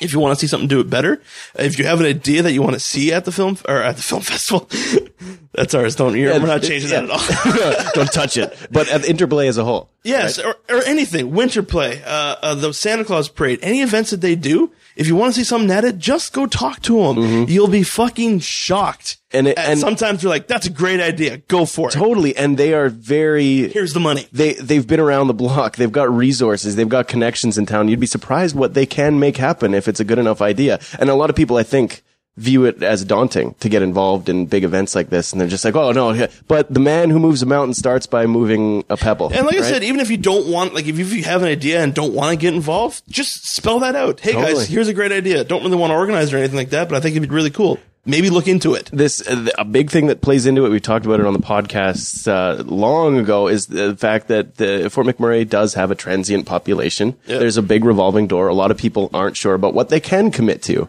Uh, and uh, and I think that plays into a lot of the weird and kind of nuances and quirks about this town. is It's Yeah. a very strange collection of people in a very isolated northern area that's of kind of an industry. You know, it's just there's so many different things that make Fort McMurray so unique. But it's such a wonderful place with wonderful talent, and they need the opportunity. outlet and the opportunity is there if you just if it, like like the opportunity to have a wonderful entertaining unique night in Fort McMurray by going to see one of the feature plays or acts at Interplay you just have to do a little groundwork do a little research find where that opportunity is aka the fucking schedule of Interplay and and there's so not many hard to find. There's so many ways to do it. Like uh, I, I said, send them an email. Go on their Facebook and leave some comments. Facebook.com slash Events Wood Buffalo. Their Twitter is at events underscore YMM. They follow all that stuff. That's ample ways to get a message across to them. And like I said, they're don't be active don't on be, that Twitter it's fucking They are. They they're- did a fucking excellent job for Um, sure. and I think I uh, I assume that there's probably several people that are working that that are behind the scenes at Events Wood Buffalo, and I saw the they, they were very quick to answer all kinds of questions Oh, on there about time, interplay. especially with the uh, uh, especially with the So just ask. Ask, like I said, be respectful. Obviously, don't sit there and just slam them to the things. Uh, be respectful with what you want to say for criticism wise. Have an idea, go to them, go to them. And, and, and to me, I think that's absolutely critical. It's only in this town. You think that I go up to the fringe with an idea? I know that they don't want to be abused about what they've been doing and like no, maybe mistakes not. that they've made, but I do know that they want to get would their finger on the pulse. Yeah. They do want feedback. They want to know what worked and what didn't.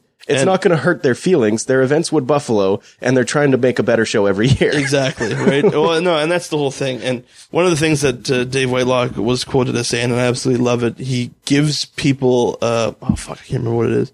I facilitate those who have the opportunity to prevent an idea. He was talking about uh, the 48 hour film festival. Right. When someone asked him, they're like, "Oh, I didn't know you guys put off a 48 hour film festival."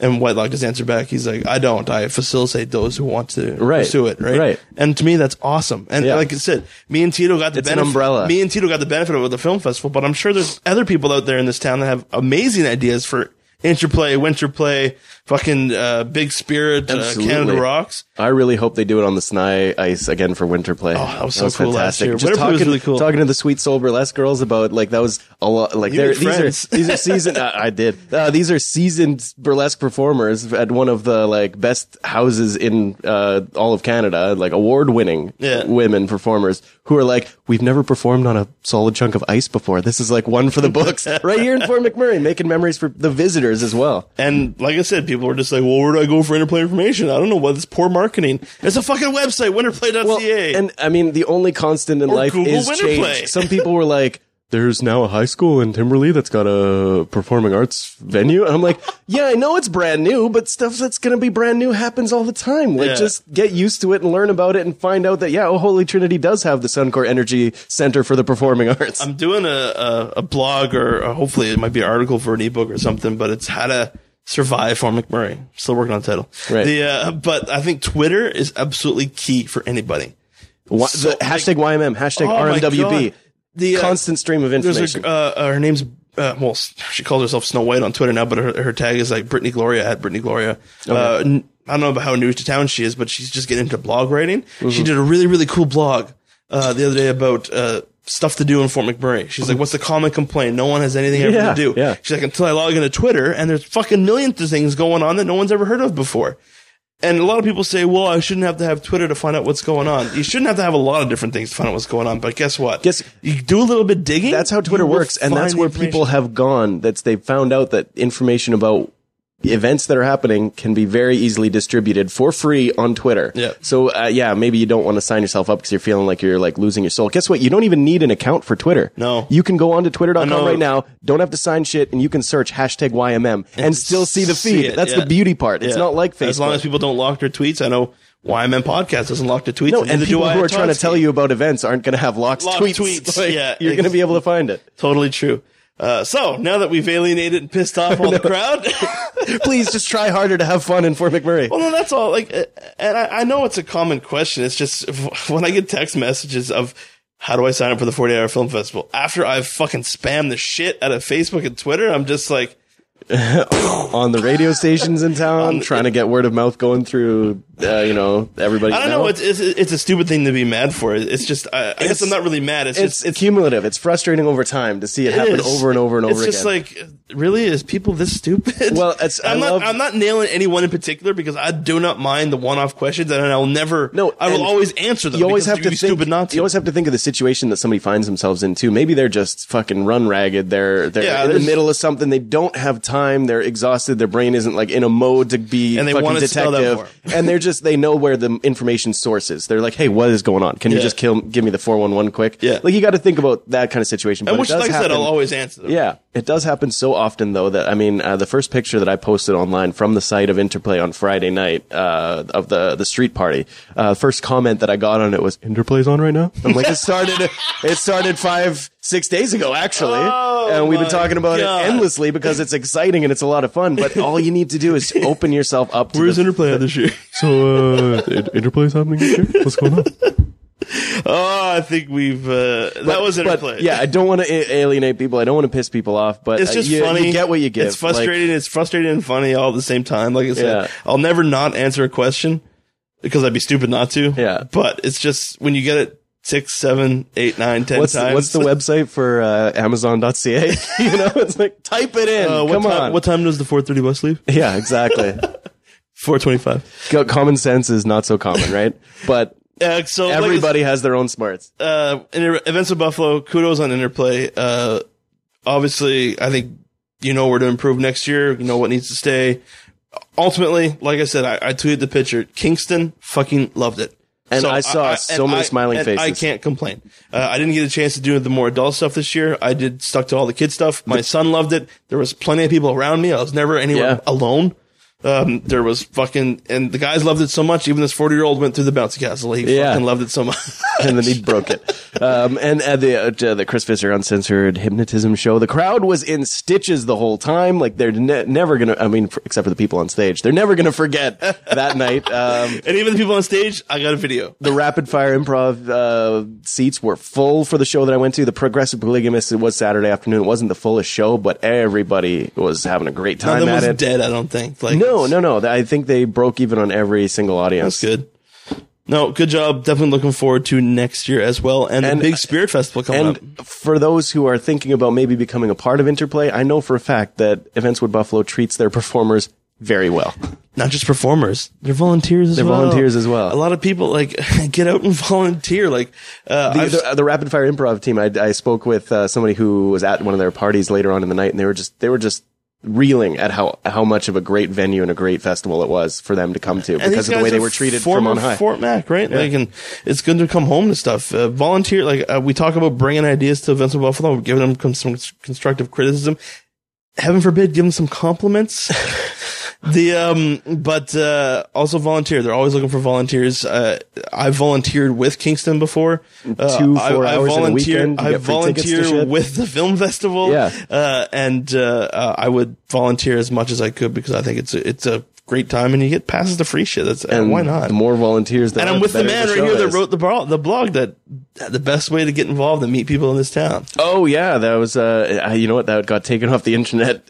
Unfortunately, when I jumped into the uh, the afternoons, I Oh. I'd kept uh, I thought someone was like, "Take No, it no, no. down." No, I did. We can't give our secrets away. I, I, I got a tabula rasa blank slate when I uh, started in the afternoons and jumped into prime time there. But uh, yeah, it's unfortunate that that's not on the internet anymore because I loved that article and I keep well, you might, referring you might have to, it. rewrite sir. I know it was basically uh, like Is it gone completely, or do you got a I, template somewhere? I might have uh, you know a TXT file somewhere. I hope so. But the basic gist of it was it's I going to go up on bunch of- YMM podcasts. I think it's that important. Okay, I'll try and find it for you. the basic gist was it, uh, it was like if you're tired of this town, and it's statistically proven from the last census that we are the most male populated uh, community in all of Canada, in the entire fucking country. Yeah, it's true. I mean, it's only skewed like what 54 percent male and 46 percent female, which is like an It's eight not as percent difference. as eight It's not 10, fucking to gigantic. It's not ridiculous. yeah. And I'm sure that it was more skewed in past years, and there just wasn't quite. Um, you know, information wasn't collected yet. Um, but my whole point was stop going to the bars to try and meet people in this town. Stop going to the places that you think you're going to meet people in town. If it's not go working for you, if yeah, you like if it's it, not working for you, absolutely. Yeah. And, and I mean, and it, it all depends on the kind of person you want to meet. If the, Yeah. if the kind of person you want to meet is the kind of person you want to meet at the bar, go for it. But if you're trying to look for like a little romance, And a little even if- relationship, some love in this town, then go to unique events. Go to things like uh, Interplay. Volunteer. Volunteer for events because there's quality people that volunteer. Um, uh, you take a class, find out what there is to do in town, do it, and meet people that Go way. on Twitter and see what's going on, and then go there. And like I said, it's not just to meet love interest. Actually, get a social group of people. Yeah, friends. friends, some people to hang out with. Like, if you want to go to the bar every night, give her. But how many people I've seen complain about that? Yeah, you I've been to every bar in this town. You're gonna have a lot better chances hooking up from an evening at the bar if you go there with a giant group of friends and meet some stranger through happenstance than it is if you're going with like one or two wingmen and you're like sitting at the bar eyeing up every piece of meat that walks Oh, by. man, like it's just a different I- uh, setting. Like a lot of people more say Fort. McMurray's so boring. Like I'm not going to discredit our bar scene, but Fort McMurray's pretty exciting when you go and do a bunch of other shit, not at the bars. I.e., When you stop fucking looking at people campfires for at what my they can place, give you and- the Avengers nights, all that we do here. Like fuck, it's insane. Yeah. On that note, how about people in the bar scene in Fort McMurray? Haha, I got Oh, it. there's your nice segue. um, pull up see what you did there. pull up. Uh, Steve is going to read out because I can't see it. Uh, Oh, okay. Steve is going to read out uh, Brick and Bouquet uh, about that just blew my mind. That happened the other day. Read it. Uh, I'm guessing this part. A brick to 2012, the year that the death of Fort McMurray is being orchestrated. They plan to tear down the local watering hole of the people who actually do the work here and keep the place alive. And in its place, they will construct a more politically correct Twilight Zone in parentheses for those uh, few left in town to enjoy, perhaps another strip mall or whatever. I, for one, will not be among them. This uh, Blows my mind. the next line here is the is the explanation, the context. Uh, this is a Oh, that's brick no- thrower referring to diggers. The oil can and teasers being closed after this weekend. He or she is doing so with the overdramatic stylings of a 14 year old girl. It's fuck. Yeah, that's we're reading Nolan's blog on the Rocks. Yeah, uh, that's his context to that Uh, quote. It's uh, he, he goes on further, which is pretty funny. Definitely check it out. Uh, he was actually on the show. We talked about the closing of Diggers uh, a couple episodes ago. You'll see it on the website. Um, to me, when I read that brick, it, it fucking blew my mind. What person in this town? Like thinks that that is the center of attention that that needs to stay. That is the icon of Fort McMurray. It should be gold plated because that was that is the problem of Fort McMurray. Well, that's that's the exact corner that they keep showing in all kinds of the flyby media to show wait that that's gone. what all of Fort McMurray is. Yeah. And maybe to this person, that's all the Fort McMurray is to them. Well, he said it's the watering hole. Like we only have one. yeah, I know. You know what I mean? Like, we only have one downtown. People that do the Mm-hmm. work in here. Every fucking person there was unemployed. and I got to say, uh, no, no guff to the people that work there, the people that own I- all those people. I don't know any of them personally. I don't, yada, I- politically blah blah blah blah correct. blah. exactly, exactly. But here's the thing: the stigma attached to those three venues: teasers, the strip club; diggers, the bar; and the oil can, the kind of rock club. Uh, they're like kind of seen as the roughest part of Fort McMurray, Oh, the place where like they had to the lowest common denominator, go, all this stuff. It's got this real bad stigma They were to the it. butt of every Yeah, joke. especially growing up. teasers. Yes. And they must have realized this, but ultimately, who gives a shit if you're raking in so much money? Well, I mean, yeah, night, they're still right? getting people coming in. to me, like, And it is a legacy place. I mean, that's like the argument that I hear for it every time that somebody would ask me to go out to Diggers. It's like, well, it's fucking Diggers. Like, there's pictures on the wall from 1969 all the way through to, you know, 98, 2005. Who gives a shit? I know, I know, I know it's got some history. Guess what every fucking bar does? Yeah. And, uh, the whole town does. But the entire downtown core no longer can support the amount of population that we're bringing to this to town. Guess what? It- the argument there is that that's the watering hole for the workers who keep this town alive. Guess what? There's more workers keeping this town alive every single week, and we got to have a place to put them. Yeah. And the entire downtown is not designed for that. No. It already is well past the It's- population it's fucking- limit. yeah, and it's going to be redesigned. It's going to be stacked together. It's going to be crowded. It's going to be a downtown city. Get fucking used to Like it. it, I'm it- sorry. no, fucking beautifully well spoken, sir. Uh, It's gonna be a city. Everyone's like, "Oh, Fort McMurray needs the small town feel." No, we need a city feel with some suburbs. Yeah. Like it, that's what we need. This town needs to grow and be properly represented physically with our infrastructure. it's the same people that are complaining about this that also complain about all the lineups in town for every store that you have to go to and how we're we're so isolated. We don't have a fucking Costco here and like all these complaints about it being a small town. And then when they change something like Diggers, which yeah, it's been here for ages. It's a legacy. Everybody knows about it. It's Yeah. famous. It's infamous. And then they go and attack that to try and improve things and bring new business and stimulate the commercial economy versus the industrial economy. It's just like, you can't have both. I'm sorry. I'm gripping my head here. You I've- can't have both. I find the battle now, like where, where you see the, the people really getting up in arms now, is those people that's like, well, this was a small town back in the 80s. We're not in the 80s anymore. And uh, yeah, And to me, I think it's it was that mentality that kept us back from development for so long that we finally have a plan in place to make the city uh, the potential it's supposed to be a city, yeah, not rural Alberta anymore. This is going to be a major center city like it should be. and it's not going to change you if there's suddenly now a Fort them. McMurray those people, Square. Those people will have to move. Like those people that have. well, no, seriously. Like if they don't adapt, you got to leave. Okay, It- it- fair and enough, It's, fair enough. it's those people that are like, well, I don't like the long lines in, in Walmart. I don't like to to do this and do that. Guess what? This is the reality of the situation now. You have to move. You have to Yeah. change in order to. Uh, you have to adapt in order to succeed. Guess what? There's you go down to Walmart between fucking four and six o'clock. Yeah, there's lines up steady. Go there at nine o'clock in the morning. It's dead. Yeah. Well, I can't go there because I work. You got to change something in your life. I know it's you can't just make it all tolerate the long lines, together. go there at the end of the night. You you can't just have the world adapt to yourself. And and so many people have this argument as well. I've heard it many many times. It's just like, well, I need to have my my job out at site or my job doing whatever that gives me you know 100k a year plus. Whatever your wage is, whatever your salary is, and so it's like, yeah, I, I know that because I mean, maybe you've moved to town, uh, you've got a family back home you're supporting, or you're starting a new family here you're supporting. You've now got a truck and a quad and a boat that you need to start making payments on, and like, you know, the money adds up. It's like, well, now, now I need need this job, so like the town should start bending to to my will. Well, nobody put a gun to your head and got you that job in the first place. I, I get where you're coming from. It sucks. I have a job that I can complain a lot about, and I try not to, but I do. And, uh, you know, I'm sure I piss off my friends doing it because they're like, well, you don't even do any manual labor. And I'm like, I know, I know, but I also give up a lot of uh, hours of my day and, and my week to dedicate to this job. And it keeps me from doing some things. Yeah. And that's just going to happen. And nobody put a gun to my head and told me to get the job that I have. So it's just like you make your sacrifices, you get through life, life happens, and things are going to change. That's I love that quote that the only constant in life is change. Change. so Well- adapter or get left behind. Well, that's the thing. It's like a lot of people think that um, what is it, sell, uh, settling or tolerating? Like the big uh, fight in the last couple of weeks has been the airline prices. Right. And to me, it was getting to be a stupid fucking argument. And I kind of had to think back to myself. I'm like, well, these guys just don't know. I've, I've worked in the airline industry. I know how it's structured, right? The big argument was a flight from Calgary to Honolulu was 300 and some odd bucks and a flight from Calgary to Fort McMurray was 200, like just shy of the, of the flight. And to me, everyone was like outraged at that, right? And I guess I understood where it was coming from, right? It's not called leaning over or, or it's not called accepting. It, it's, I guess it is called accepting. Like it's, I wasn't willing to get fucked over because I, we weren't getting fucked over. That's just how it works, right? Uh, I, my lifestyle. Guess what? Honolulu is a tourist attraction. The more people using the flights, the cheaper the cost is to fly there. Well, sort of. It's Uh, I mean, the way the way it works. Uh, there's, there's definitely a little bit of supply and demand going into the the price. well, here the- I'll the give I'll give you how it works. Now, there's a bunch of different factors, and maybe I'm, I'm better at uh, verbally explaining it than I am on, on like Facebook to a bunch of various people. Uh, I'll take WestJet as an example because I used to work for them.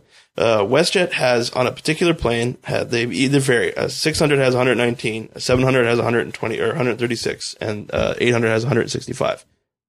Those are Right. relevant, irrelevant numbers. Okay. A WestJet plane, for the sake of argument, has 150 seats. Let's just use that as an example. In order to get a profit, they need, uh, out of those 150 seats, they need 57% of them sold. Yeah, Once they reach that percentage, using their various, uh, airfare codes, once they reach 57%, they have made, uh, broke even or made a bit of profit on that plane. right, It doesn't matter if they sell the rest of those seats. They don't care. Right? right. That flight's still going through. That's still going yeah. through. They still made money on it. So the rest of those seats are higher prices because it's nothing but profit for them. Right. This is where people don't understand. People just like, well, wouldn't they be cheaper because then they can just make a little bit of money? No, they don't care. They don't care if they're empty because they made that profit margin. They already made it. Right. That's a cost effective flight. So of course, the people are going to still buy the seats. They're going to jack up the price. it's not, not- jacked up. It's, it's price set. Right. It's not the same as a hotel room that's sitting empty and unused that No. they can lower the price They've just to already fill made money on that flight. The flight is already happening. They don't care if those now those extra seats empty. can be profit. Yeah. Exactly. So the fuller a plane is, which the closer to the date it comes, mm-hmm. they jack up the price, right? Right. Fort McMurray flights are constantly really, really full or sold out. That's why we're so high in price because everyone wants to come in here, right? So I'll, my example, what I was given is that particular price structure that I know Dingwell was all over it and actually Crew was all over it too the other day. That particular price structure from uh, Calgary to Honolulu, my opinion, was an emptier flight than it was from uh, Calgary to Fort Mac. Right. And my biggest example was they're, they're not jacking up. The, they're all getting into it saying, oh, they just know what Fort McMurray is like and they know how much money.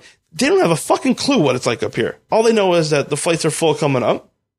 Like that's how it is. They don't jack up their prices. The prices are set at that structure. Right. Our price loads or our prices, our fares is the exact same from Vancouver to Prince George.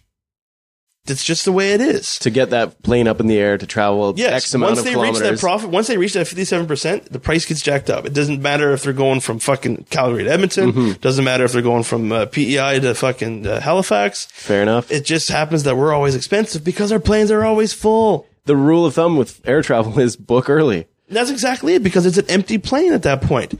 And that's exactly what Air Canada said to Ashley Crew on the radio because they're like, uh, change availabilities and the price level changes. Now, I will give, well, Ashley and WestJet credit. Uh, when Ashley complained, WestJet, quote unquote, they said there was a seat still on, so they adjusted it. Kudos to WestJet. They just got better customer service. Uh, and, and I guess that's a good thing too in the airline industry. And all I'm saying is that I understand the system. Right. It goes Well, back, and I, it, it I believe a lot of people don't under, don't realize that because that was I just learned something myself. Buddy pissed off about diggers is full of shit. I totally, I, to, I get the legacy argument. I totally understand where you're coming from. I, my heart hurts to think about times growing up in Fort McMurray in places that don't even exist anymore. We used True. to, we used to, me and my buddies, uh, well, Riley, Mark, Kurt, Graham, uh, growing up in high school together, we used to, um, especially me and Riley, we'd, uh, we'd hike and dirt bike a lot and, uh, or not dirt bike, but, um, uh, just mountain bike. Okay. Just no engine, but still like we'd ta- take the dirt, trails literally and- dirt pedal bike. and we'd, we'd we'd make up our own names, even if stuff has already got like official names recognized by the municipality or the the province or whatever. We'd just make our own names and write them on maps and stuff. And we called uh one of the last places that we we explored and we we named was we called it Timberlea Timber, which you know now as Eagle Ridge. Oh, that y- not that long ago, 10 years ago, less than 10 years ago, was all forest with just a few sparse trails through there. Yeah. And we used to call it, there was like a, a the very start of the construction there was they cleared one area and there's kind of a mound of dirt that was left for long enough to get a grass coating on it. we, we called that mountain makeout, like ironically, because it's totally just not even a romantic spot. But we, we, you know, we always name stuff with that kind of sense of humor. And, um, like there's one spot that we called Inspiration Point, which is at a, a horseshoe in the Horse River. Uh, out by Abasand. Um, and, uh, I mean, there's usually like garbage and there's like, there's like bikes that are thrown off the cliff that are waiting at the bottom there. It's totally not that romantic, but we, inspiration point. Um, but yeah, Timberlea Timber is now Overlooking the dump. and, uh, it's just like, uh, yeah, okay, it makes me sad because I've got memories there. But now people's homes are in that spot. Like think about the new memories that are being made Yeah. there. People's lives are being shaped in those new residential areas and, new jobs are starting up, new technologies in the oil sand. It's not going to change. It's a it's a freight train. It's moving straight forward. the people that are complaining about the downtown redevelopment, I think, are the ones that don't want to see the change. And it's either they got to accept the fact or they literally have to leave town. And and I hate to say that to anybody, but like I look at some of Well, nobody forms, likes an ultimatum, but Well, no, I look at some of these forums on Facebook where they're like, what Fort McMurray might have been. There's people that's just like, oh, look how peaceful it was. Yeah, it was really peaceful in the world too in like the 1700s, but like, Yeah. This is what the cost of progress is, I guess. Yeah. And, and to me, like, I find no problem adapting, but other people really do have a problem with adapting. They don't want to, they don't want to lose diggers because it just means so much to them. I know. Well, I I, mean, can, I can understand where they're coming from. Like, I'd be devastated if fucking uh, we lost a hockey team or something like that too. Like, I guess where I can put that in comparison. Well, and everything that changes, there's going to be people whose hearts it is close to, right? Yeah. I mean, there's, it, I, it makes me think of the old Mohawk gas station and uh, Riviera Hotel that used to be right by Showgirls there. The old Riviera. the old Riviera. Yeah. I mean, that was another spot in town that was considered like in the same vein as Diggers and Teasers and, and that hotel. And like, it's just kind of like people are like, Actually it's kinda down scummy. mold, I and- think. Well, yeah. And like it, eventually the Riviera literally was condemned and got torn down and, and Showgirls was getting fined because their water system, their like fire extinguishing system was run on the same because it was all the same building and they Yeah, had to, they had to renovate just to separate their utilities. and like it was this whole big thing so they could tear down this fucking old Riviera hotel. And people complained about that. Yeah, and I'm like, have you ever even spent a night there? Like, do you have bed bugs in like at home now? Like it's sometimes there's Where some- can I get the hourly rate in town? and I mean, now? it's a testament to Diggers. to the the. I mean, nobody's closer uh, with legacy uh, to the Diggers uh, area Whoa, whoa, as kitty, get off the computer. on the computer. Stop purring at me. Um, is is the people who own it, and their deal went through in a night. Is from the rumor that I'm hearing. Yeah, I've Like, heard they a were bu- I've heard a the- bunch of stories. Heard they were know the offered the money, and uh, they basically said, I mean, it was so quick that all of a sudden there were signs on the window saying the last weekend will be this particular weekend, and now we are closing. Like Yeah. it's going to be a week for you to get your last diggers hurrah in, so we can sell off some of our alcohol. You know, So I had um, the big flea market and shit. Did you inventory. guys buy a bunch of stuff? there? no, I didn't buy. Uh, the roommates got a few things. Um, some beer ponies. Pictures and- from yeah, 1969? pictures. yeah, well, I don't know about any of the pictures, but definitely pictures. Um, oh, pictures. yeah. Oh, oh, that makes sense. but but it's. I mean, uh, clearly it means a lot to them. They run the place, they own the place, and they sold it too. Yeah. So clearly they're on board, even if they're having a little cry as well as to all well, the good and it was times. and it was a good goodbye. It, it, it was it, they they celebrated it, which I think was very proper. They everyone Yeah. went there for one last dance. You know that and that's good. That's all good stuff. the end of every chapter is the beginning of another. On that note, I think we'll end this chapter. That's a good note, I guess, as good as any. Oh, how much time we got? I think we got enough. Eh? We got enough. Oh, yeah. Fuck, we got tons. Are you kidding me? I'm sure there's something else. No, the airline, the airline ones got me fucking pissed off.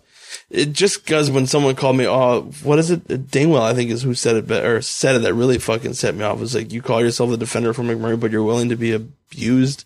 I'm like, that doesn't make any sense. When- like, when were you abused? I understand how airline fares work, and I and I guess in the end, that that's what I was trying to get across. It's the same fucking thing as recently when the entire town thought that there was a missing three year old girl that was kidnapped, and it turned out to be, as far as I remember from the RCMP report, is that father. it was it, they were with family. Nobody was ever kidnapped. Yeah. It was somebody who saw it, and then and the thing that got me was people all over the internet were complaining about, well, why isn't it an Amber Alert, and why aren't the I was cops actually doing this, yeah. and uh, why aren't the cops doing that? I And- understand now, but well, and I mean, the, the, the Amber Alert one is an easy question to answer. Literally, they didn't have proof that there actually was a child missing or in danger, and so they can't call an Amber Alert. No. Like, do you imagine how much paperwork they'd have to file after being like, oh, false alarm? Yeah. Sorry, guys, we actually didn't have the criteria to cause an Amber Alert, and yet we did, and, you know, the entire province is now worrying about it, let alone just one community.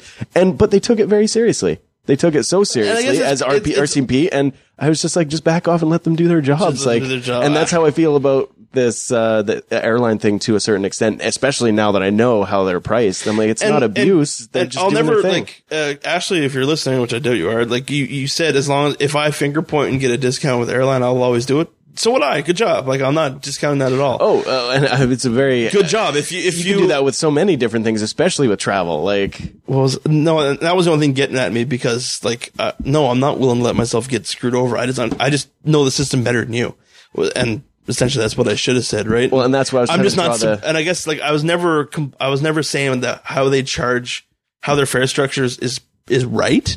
I'm just saying I know how it works, and that makes sense to me. the, the airline industry is uh, an industry on the edge of collapse, like in across the world, especially in North America. The only ones that's the Canada ones. Well, Air Canada, not so much. They are now, uh, and WestJet being so stable, Right. Because of how they operate, right?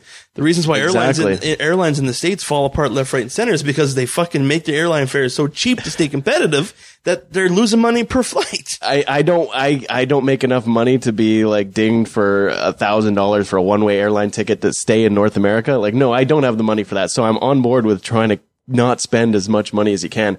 But at the same time, like it reminds me of the Louis C.K. bit where he talks about everything is amazing and nobody's happy about it. And he specifically talks about airlines like people complaining on a flight, oh, the Wi-Fi is not working on this flight. and he's just like, look out the fucking window. You're flying. Can you imagine how amazing this would be a thousand years ago to tell somebody it's like, okay, you just put a month's worth of your wages, no whatever, whatever your job. I'm starting to go into a Joker voice there. no matter what uh, your wages for a month, you can get a flight across the uh, across the world, and it's like very, you're flying somewhere. They all got a plan.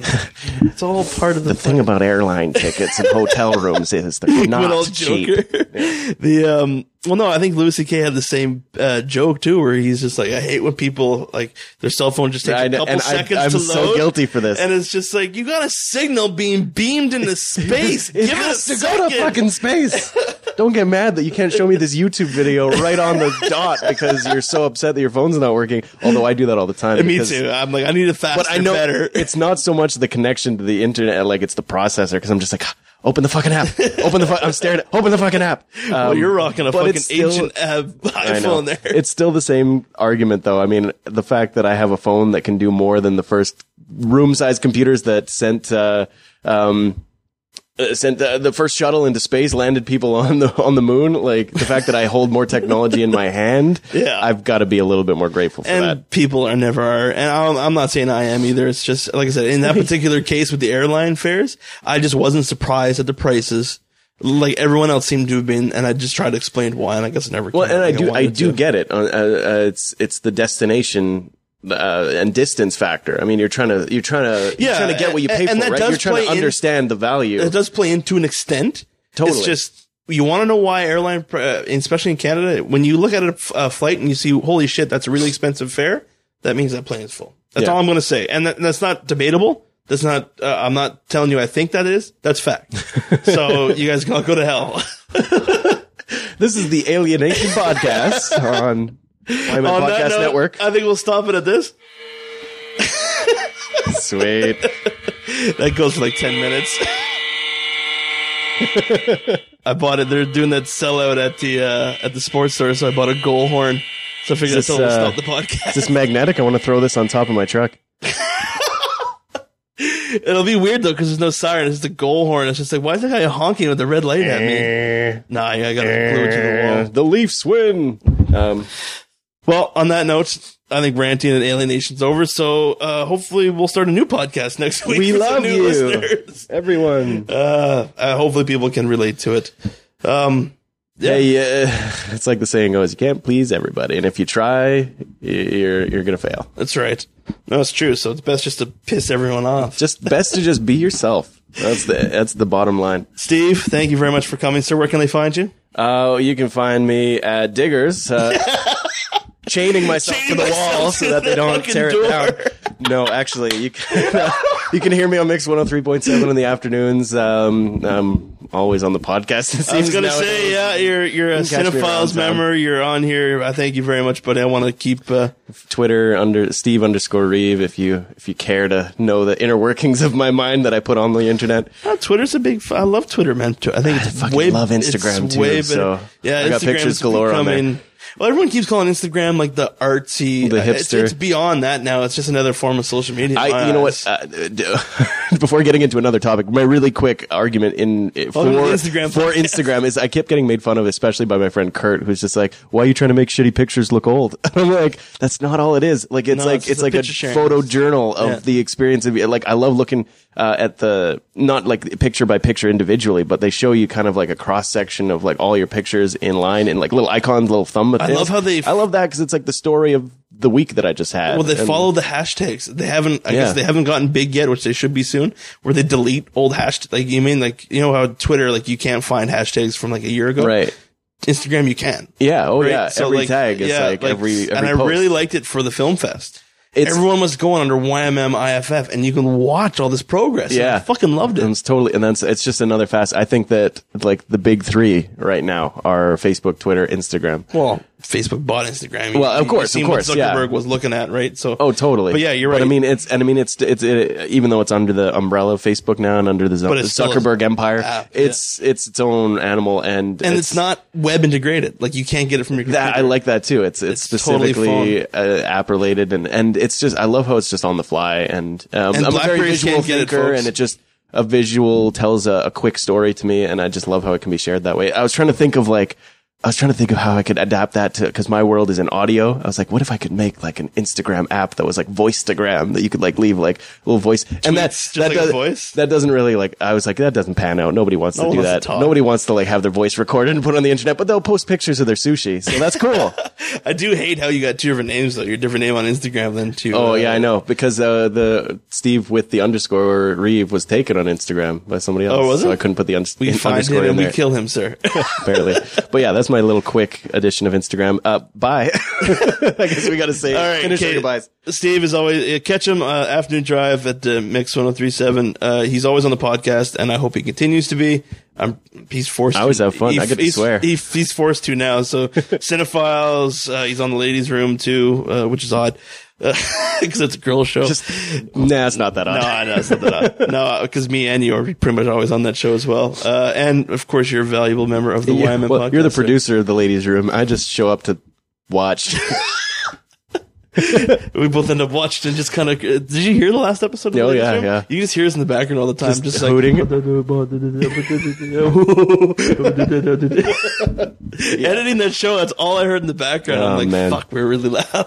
Next so either time next time, give us a mic, yeah, or we next can't time talk. we'll shut the fuck up. Um, so yeah, uh, email us, show at ymmpodcast.com. Facebook is our big one. Uh, everyone keeps asking me, well, you, you take a bunch of pictures of your events and stuff. Why don't you put them anywhere? We do. We post them on our Facebook site. Facebook.com slash podcast. You'll see our pictures. Uh, you'll see some videos. Uh, Links to events. links to events, links to anything cool. Uh, we always put up there. That's our interactive one. So jump on it. Uh, Facebook.com slash podcast and also our Twitter at YMM podcast. I think I heard everything. Me. Yeah, at, I think so. At Todd Ski. You got to start an Instagram T- page for a while. Uh, oh no, you do. You do have say. one. But and I got Instagram for Todd Ski. I got Instagram for YMM podcast. Tito is at Hyperphotonic. yeah, Uh, he's on both Twitter and Instagram. Uh, and go to his Facebook page. It's, he's screwed. hyperphotonicfilms.com. No, he f- he fucked up the Facebook page where it wasn't hyperphotonic. He spelled it wrong. Oh, really? You can't change it. So tell you what, go to his website, hyperphotonicmedia.com, and you'll see the Facebook link because I know it's spelled improperly. Or, or just go to the, the YMM podcast Facebook and just forget Tito altogether. The, no, you'll see him link all through, uh, you'll see him there. He's everywhere, but just add him and like him too, just like us. So I think that's enough whoring. Uh, August 25th. We got Fort McMurray Reads uh, Yep. at the public library. Well, actually, it's at Mac Island. It's pre- uh, presented by the public library. Free show. excuse me. Free show. Uh, and uh, basically, a bunch of people are going to take a lot of books. Five different- defend them. groups, right? Yeah. Well, five different people, Five except for different your group is you and Tito. Yeah. Well, Yeah. me and Tito count as one, like we always Right. have been lately. Two headed. Two headed monster. Yeah.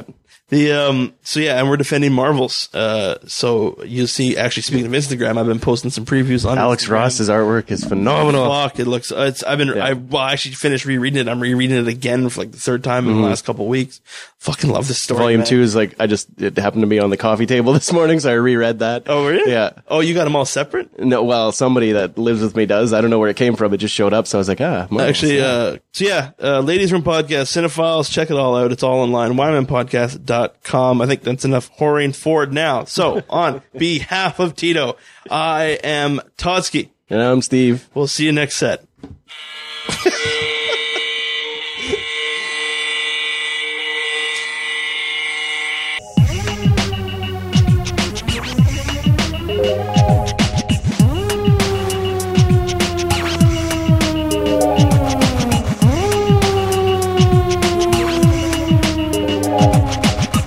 YMM Podcast is a T-Man Entertainment production.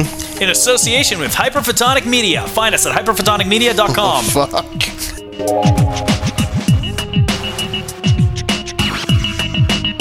Fuck.